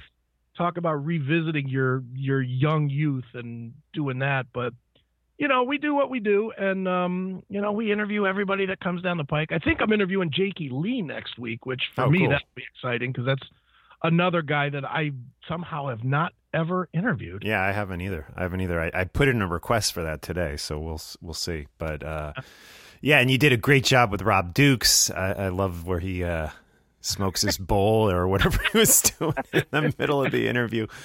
He just was like, "Hey, do you mind if I get high right now?" I Right. was like, "Hey, go ahead, brother."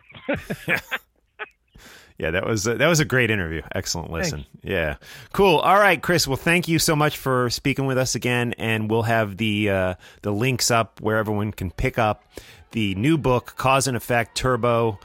Of course, uh, all about Judas Priest's Turbo record, as well as a, a good um, insight into into you, Chris Akin. yes. So, Thanks for having me as always, dude. I definitely appreciate it.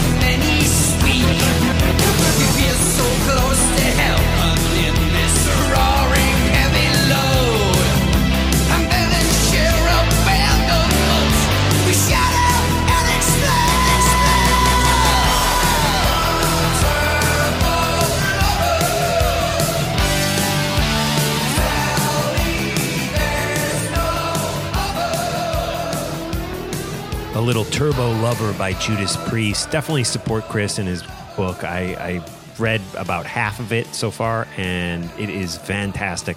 Really love it. So go get it. And all his cause and effect books. I own all three of them now, and they're they're just great. I really enjoyed the one on Motley Crue to the self-titled record. We are hanging with Emily and Watt and myself here in Maplewood, New Jersey. Watt, what type of music did you grow up on? Did you did you were you a metal guy? Were you a hardcore guy, punk guy? What what was where are your roots? My roots, you know, I was a real sort of monogamous music maniac when I was younger, and I was a real late bloomer with hard and heavy music. I just listened to pop music for a long time, and I started a cover band. And my drummer, who was into heavy music, made me a tape, a cassette tape. It was called "Wake Up, Wattman," and it was two sides of heavy music. It had Wake up, Watt it man. had That's it- I think it started with um, you know Pantera. I know, miss mixtapes. mixtapes. It changed I my life. This mixtape. them. Yeah, it it does change your life. you know, it had it had Pantera on there and and just a bunch of stuff that I had never I had never heard this kind of music and it freaked me out and it just kind of started my life again. And uh, at some point, I think uh, he got me into Kiss at a you know at, a, at an older age, like as an adult, which is kind of weird. And we went to the reunion, and I decided to rededicate my life to rock Nice. music. So I was late in the game. And then in the late 90s, I started a costumed rock and roll superhero band with nine inch platform boots and stage props and characters and a comic book. oh, book. you're a nerd, Watt. Yeah, I'm a nerd. You're a nerd. Oh, from I way love back. it. Welcome From to the way club. Back. Another reason I feel this kinship with Ghost. You know, Right. Oh, they yeah. got it right. They got the costume band right. We couldn't quite figure it out. Um, so yeah, I was a late bloomer and uh, changed my life. And so you obviously have skills as a musician, and it sounds like as a a recording engineer. Do you like what do you? What's your what's your day job? Like what what keeps you busy? Well, you know, at this point when you're making music, you kind of have to do wear all the hats. Yes. And uh, years ago, when I was trying to make it with my band, my now wife said to me, "Hey, wouldn't you like it if music were also your day job?" And I wound up getting into music for advertising, commercials. I started as a singer in commercials and got into voiceover, and finally leaned over enough shoulders and saw how people use laptops and Pro Tools to make music, and gradually taught myself to become a producer and engineer. So now, when I want to make a Ghostbusters song, I have all the tools right in front of me. Right. That's So it all led to the Ghostbusters Ghost as Ghostbusters. You know, it all culminated here, and now I'm at the pinnacle. I'm at the apex Yeah. uh, of my career. I, I should probably retire right now. Drive off a cliff in gl- in glory, blaze of glory. Right on. Right on. Cool. And we we mentioned Josh Bernstein, who's a mutual friend. He's more. He's a mensch. A and a handsome, handsome man. Yeah. Great. And the hair. I don't know where to begin with that. I, I said that. I said that to somebody once. I, I said. Uh, I said to John Wiederhorn, who knows who write great writer John Wiederhorn. I said, "Yeah, Josh is a really good looking guy." He's like, Sure "Oh, it is. sounds like you have kind of a man crush on." I was like, Who doesn't have a crush on Josh Bernstein? Yeah. I don't know. It's a, it's a short list. and he's on, I guess, the Jericho cruise right now. I, he is. He is. Yeah, yeah. He's the real rock and wrestling connection. He, Yes. He's all in him. He is the true connection between those two entities. Cool. Why it's been great talking with you here on Talking Metal, episode 780. Again, if you want to hear us talk, it's actually Emily, John Ostronomy, and myself go into a discussion about the smash up for about five minutes on I- I episode can't wait to hear oh this. Yeah. I hope it's uh, all good things. Yeah, no, it is. It is October 28th. 2006 and John reminds me he's like oh you actually wrote a review of their EP on on the site which I can't find that that's I guess gone from the internet at this point. But uh, but yeah, we were we were fans of you back in the day, so it's it's very funny. It's a slow, slow rise to the top. Yeah. 12 years ago? Yeah. We were talking about you, dude. Right. Yeah. Well, your band at least. Cool. So we're gonna. You know what? I hope you don't mind, what, but I'm gonna I'm gonna play a song that I I used to love, and I listened to it again today, and I still love it. This is going way back to 2004. Wow. This is a song called Icarus Flies. Yes. and it was the opening song on your EP. And the other thing, I was trying to figure out how I discovered you guys, and and I guess after I listened back to episode 105 today, I'm assuming it's because I saw you opening for my then girlfriend's band, Crazy. Em- Emily. I don't even know if we were engaged at that point. I guess we must have been. So yeah, 'cause we brought about- you together, is what you're saying. this is meant to be. well, not quite, but but the, then I look at this the the back of this this uh, EP, and it was recorded where Emily recorded and where my good friend worked at Big Blue Meanie. yes, Yeah. Did you record there? We did. Yeah, and the, and she recorded there, and my good friend, uh, who I still do some TV work with now and again, Arun Venkatesh. He's hilarious. yeah, yeah, and I, he and I played in a band together. No way. Yeah, yeah, yeah. We had a band called Hollywood Superstars, which was a theatrical, over the top, story based thing, almost like Ghost. See, like you said, Ghost got it right, and we See, didn't. there's But a yeah, reason we're all here. yeah, yeah. So it's a small world. Thanks for stopping by tonight. And we encourage everyone to check out your YouTube channel, which we're going to link through the show notes. And yeah, to take us out, here is a song which I'm not sure I exists anyway. It's not on Spotify. Hard to find. Yeah. So we'll play it here in its entirety. This is The Smash Up from 2004 featuring Watt White. This is Icarus Flies. Great song. Listen to this, guys. It's really good. It's going to take us out. Support us with our Amazon links and be sure to support YouTube Music. Get the premium. And uh, that's uh, supporting them is how you support us. All right. Thanks so much.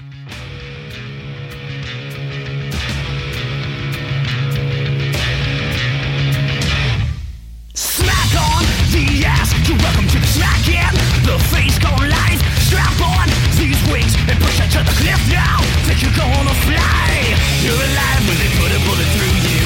On your way to immortality. Not me,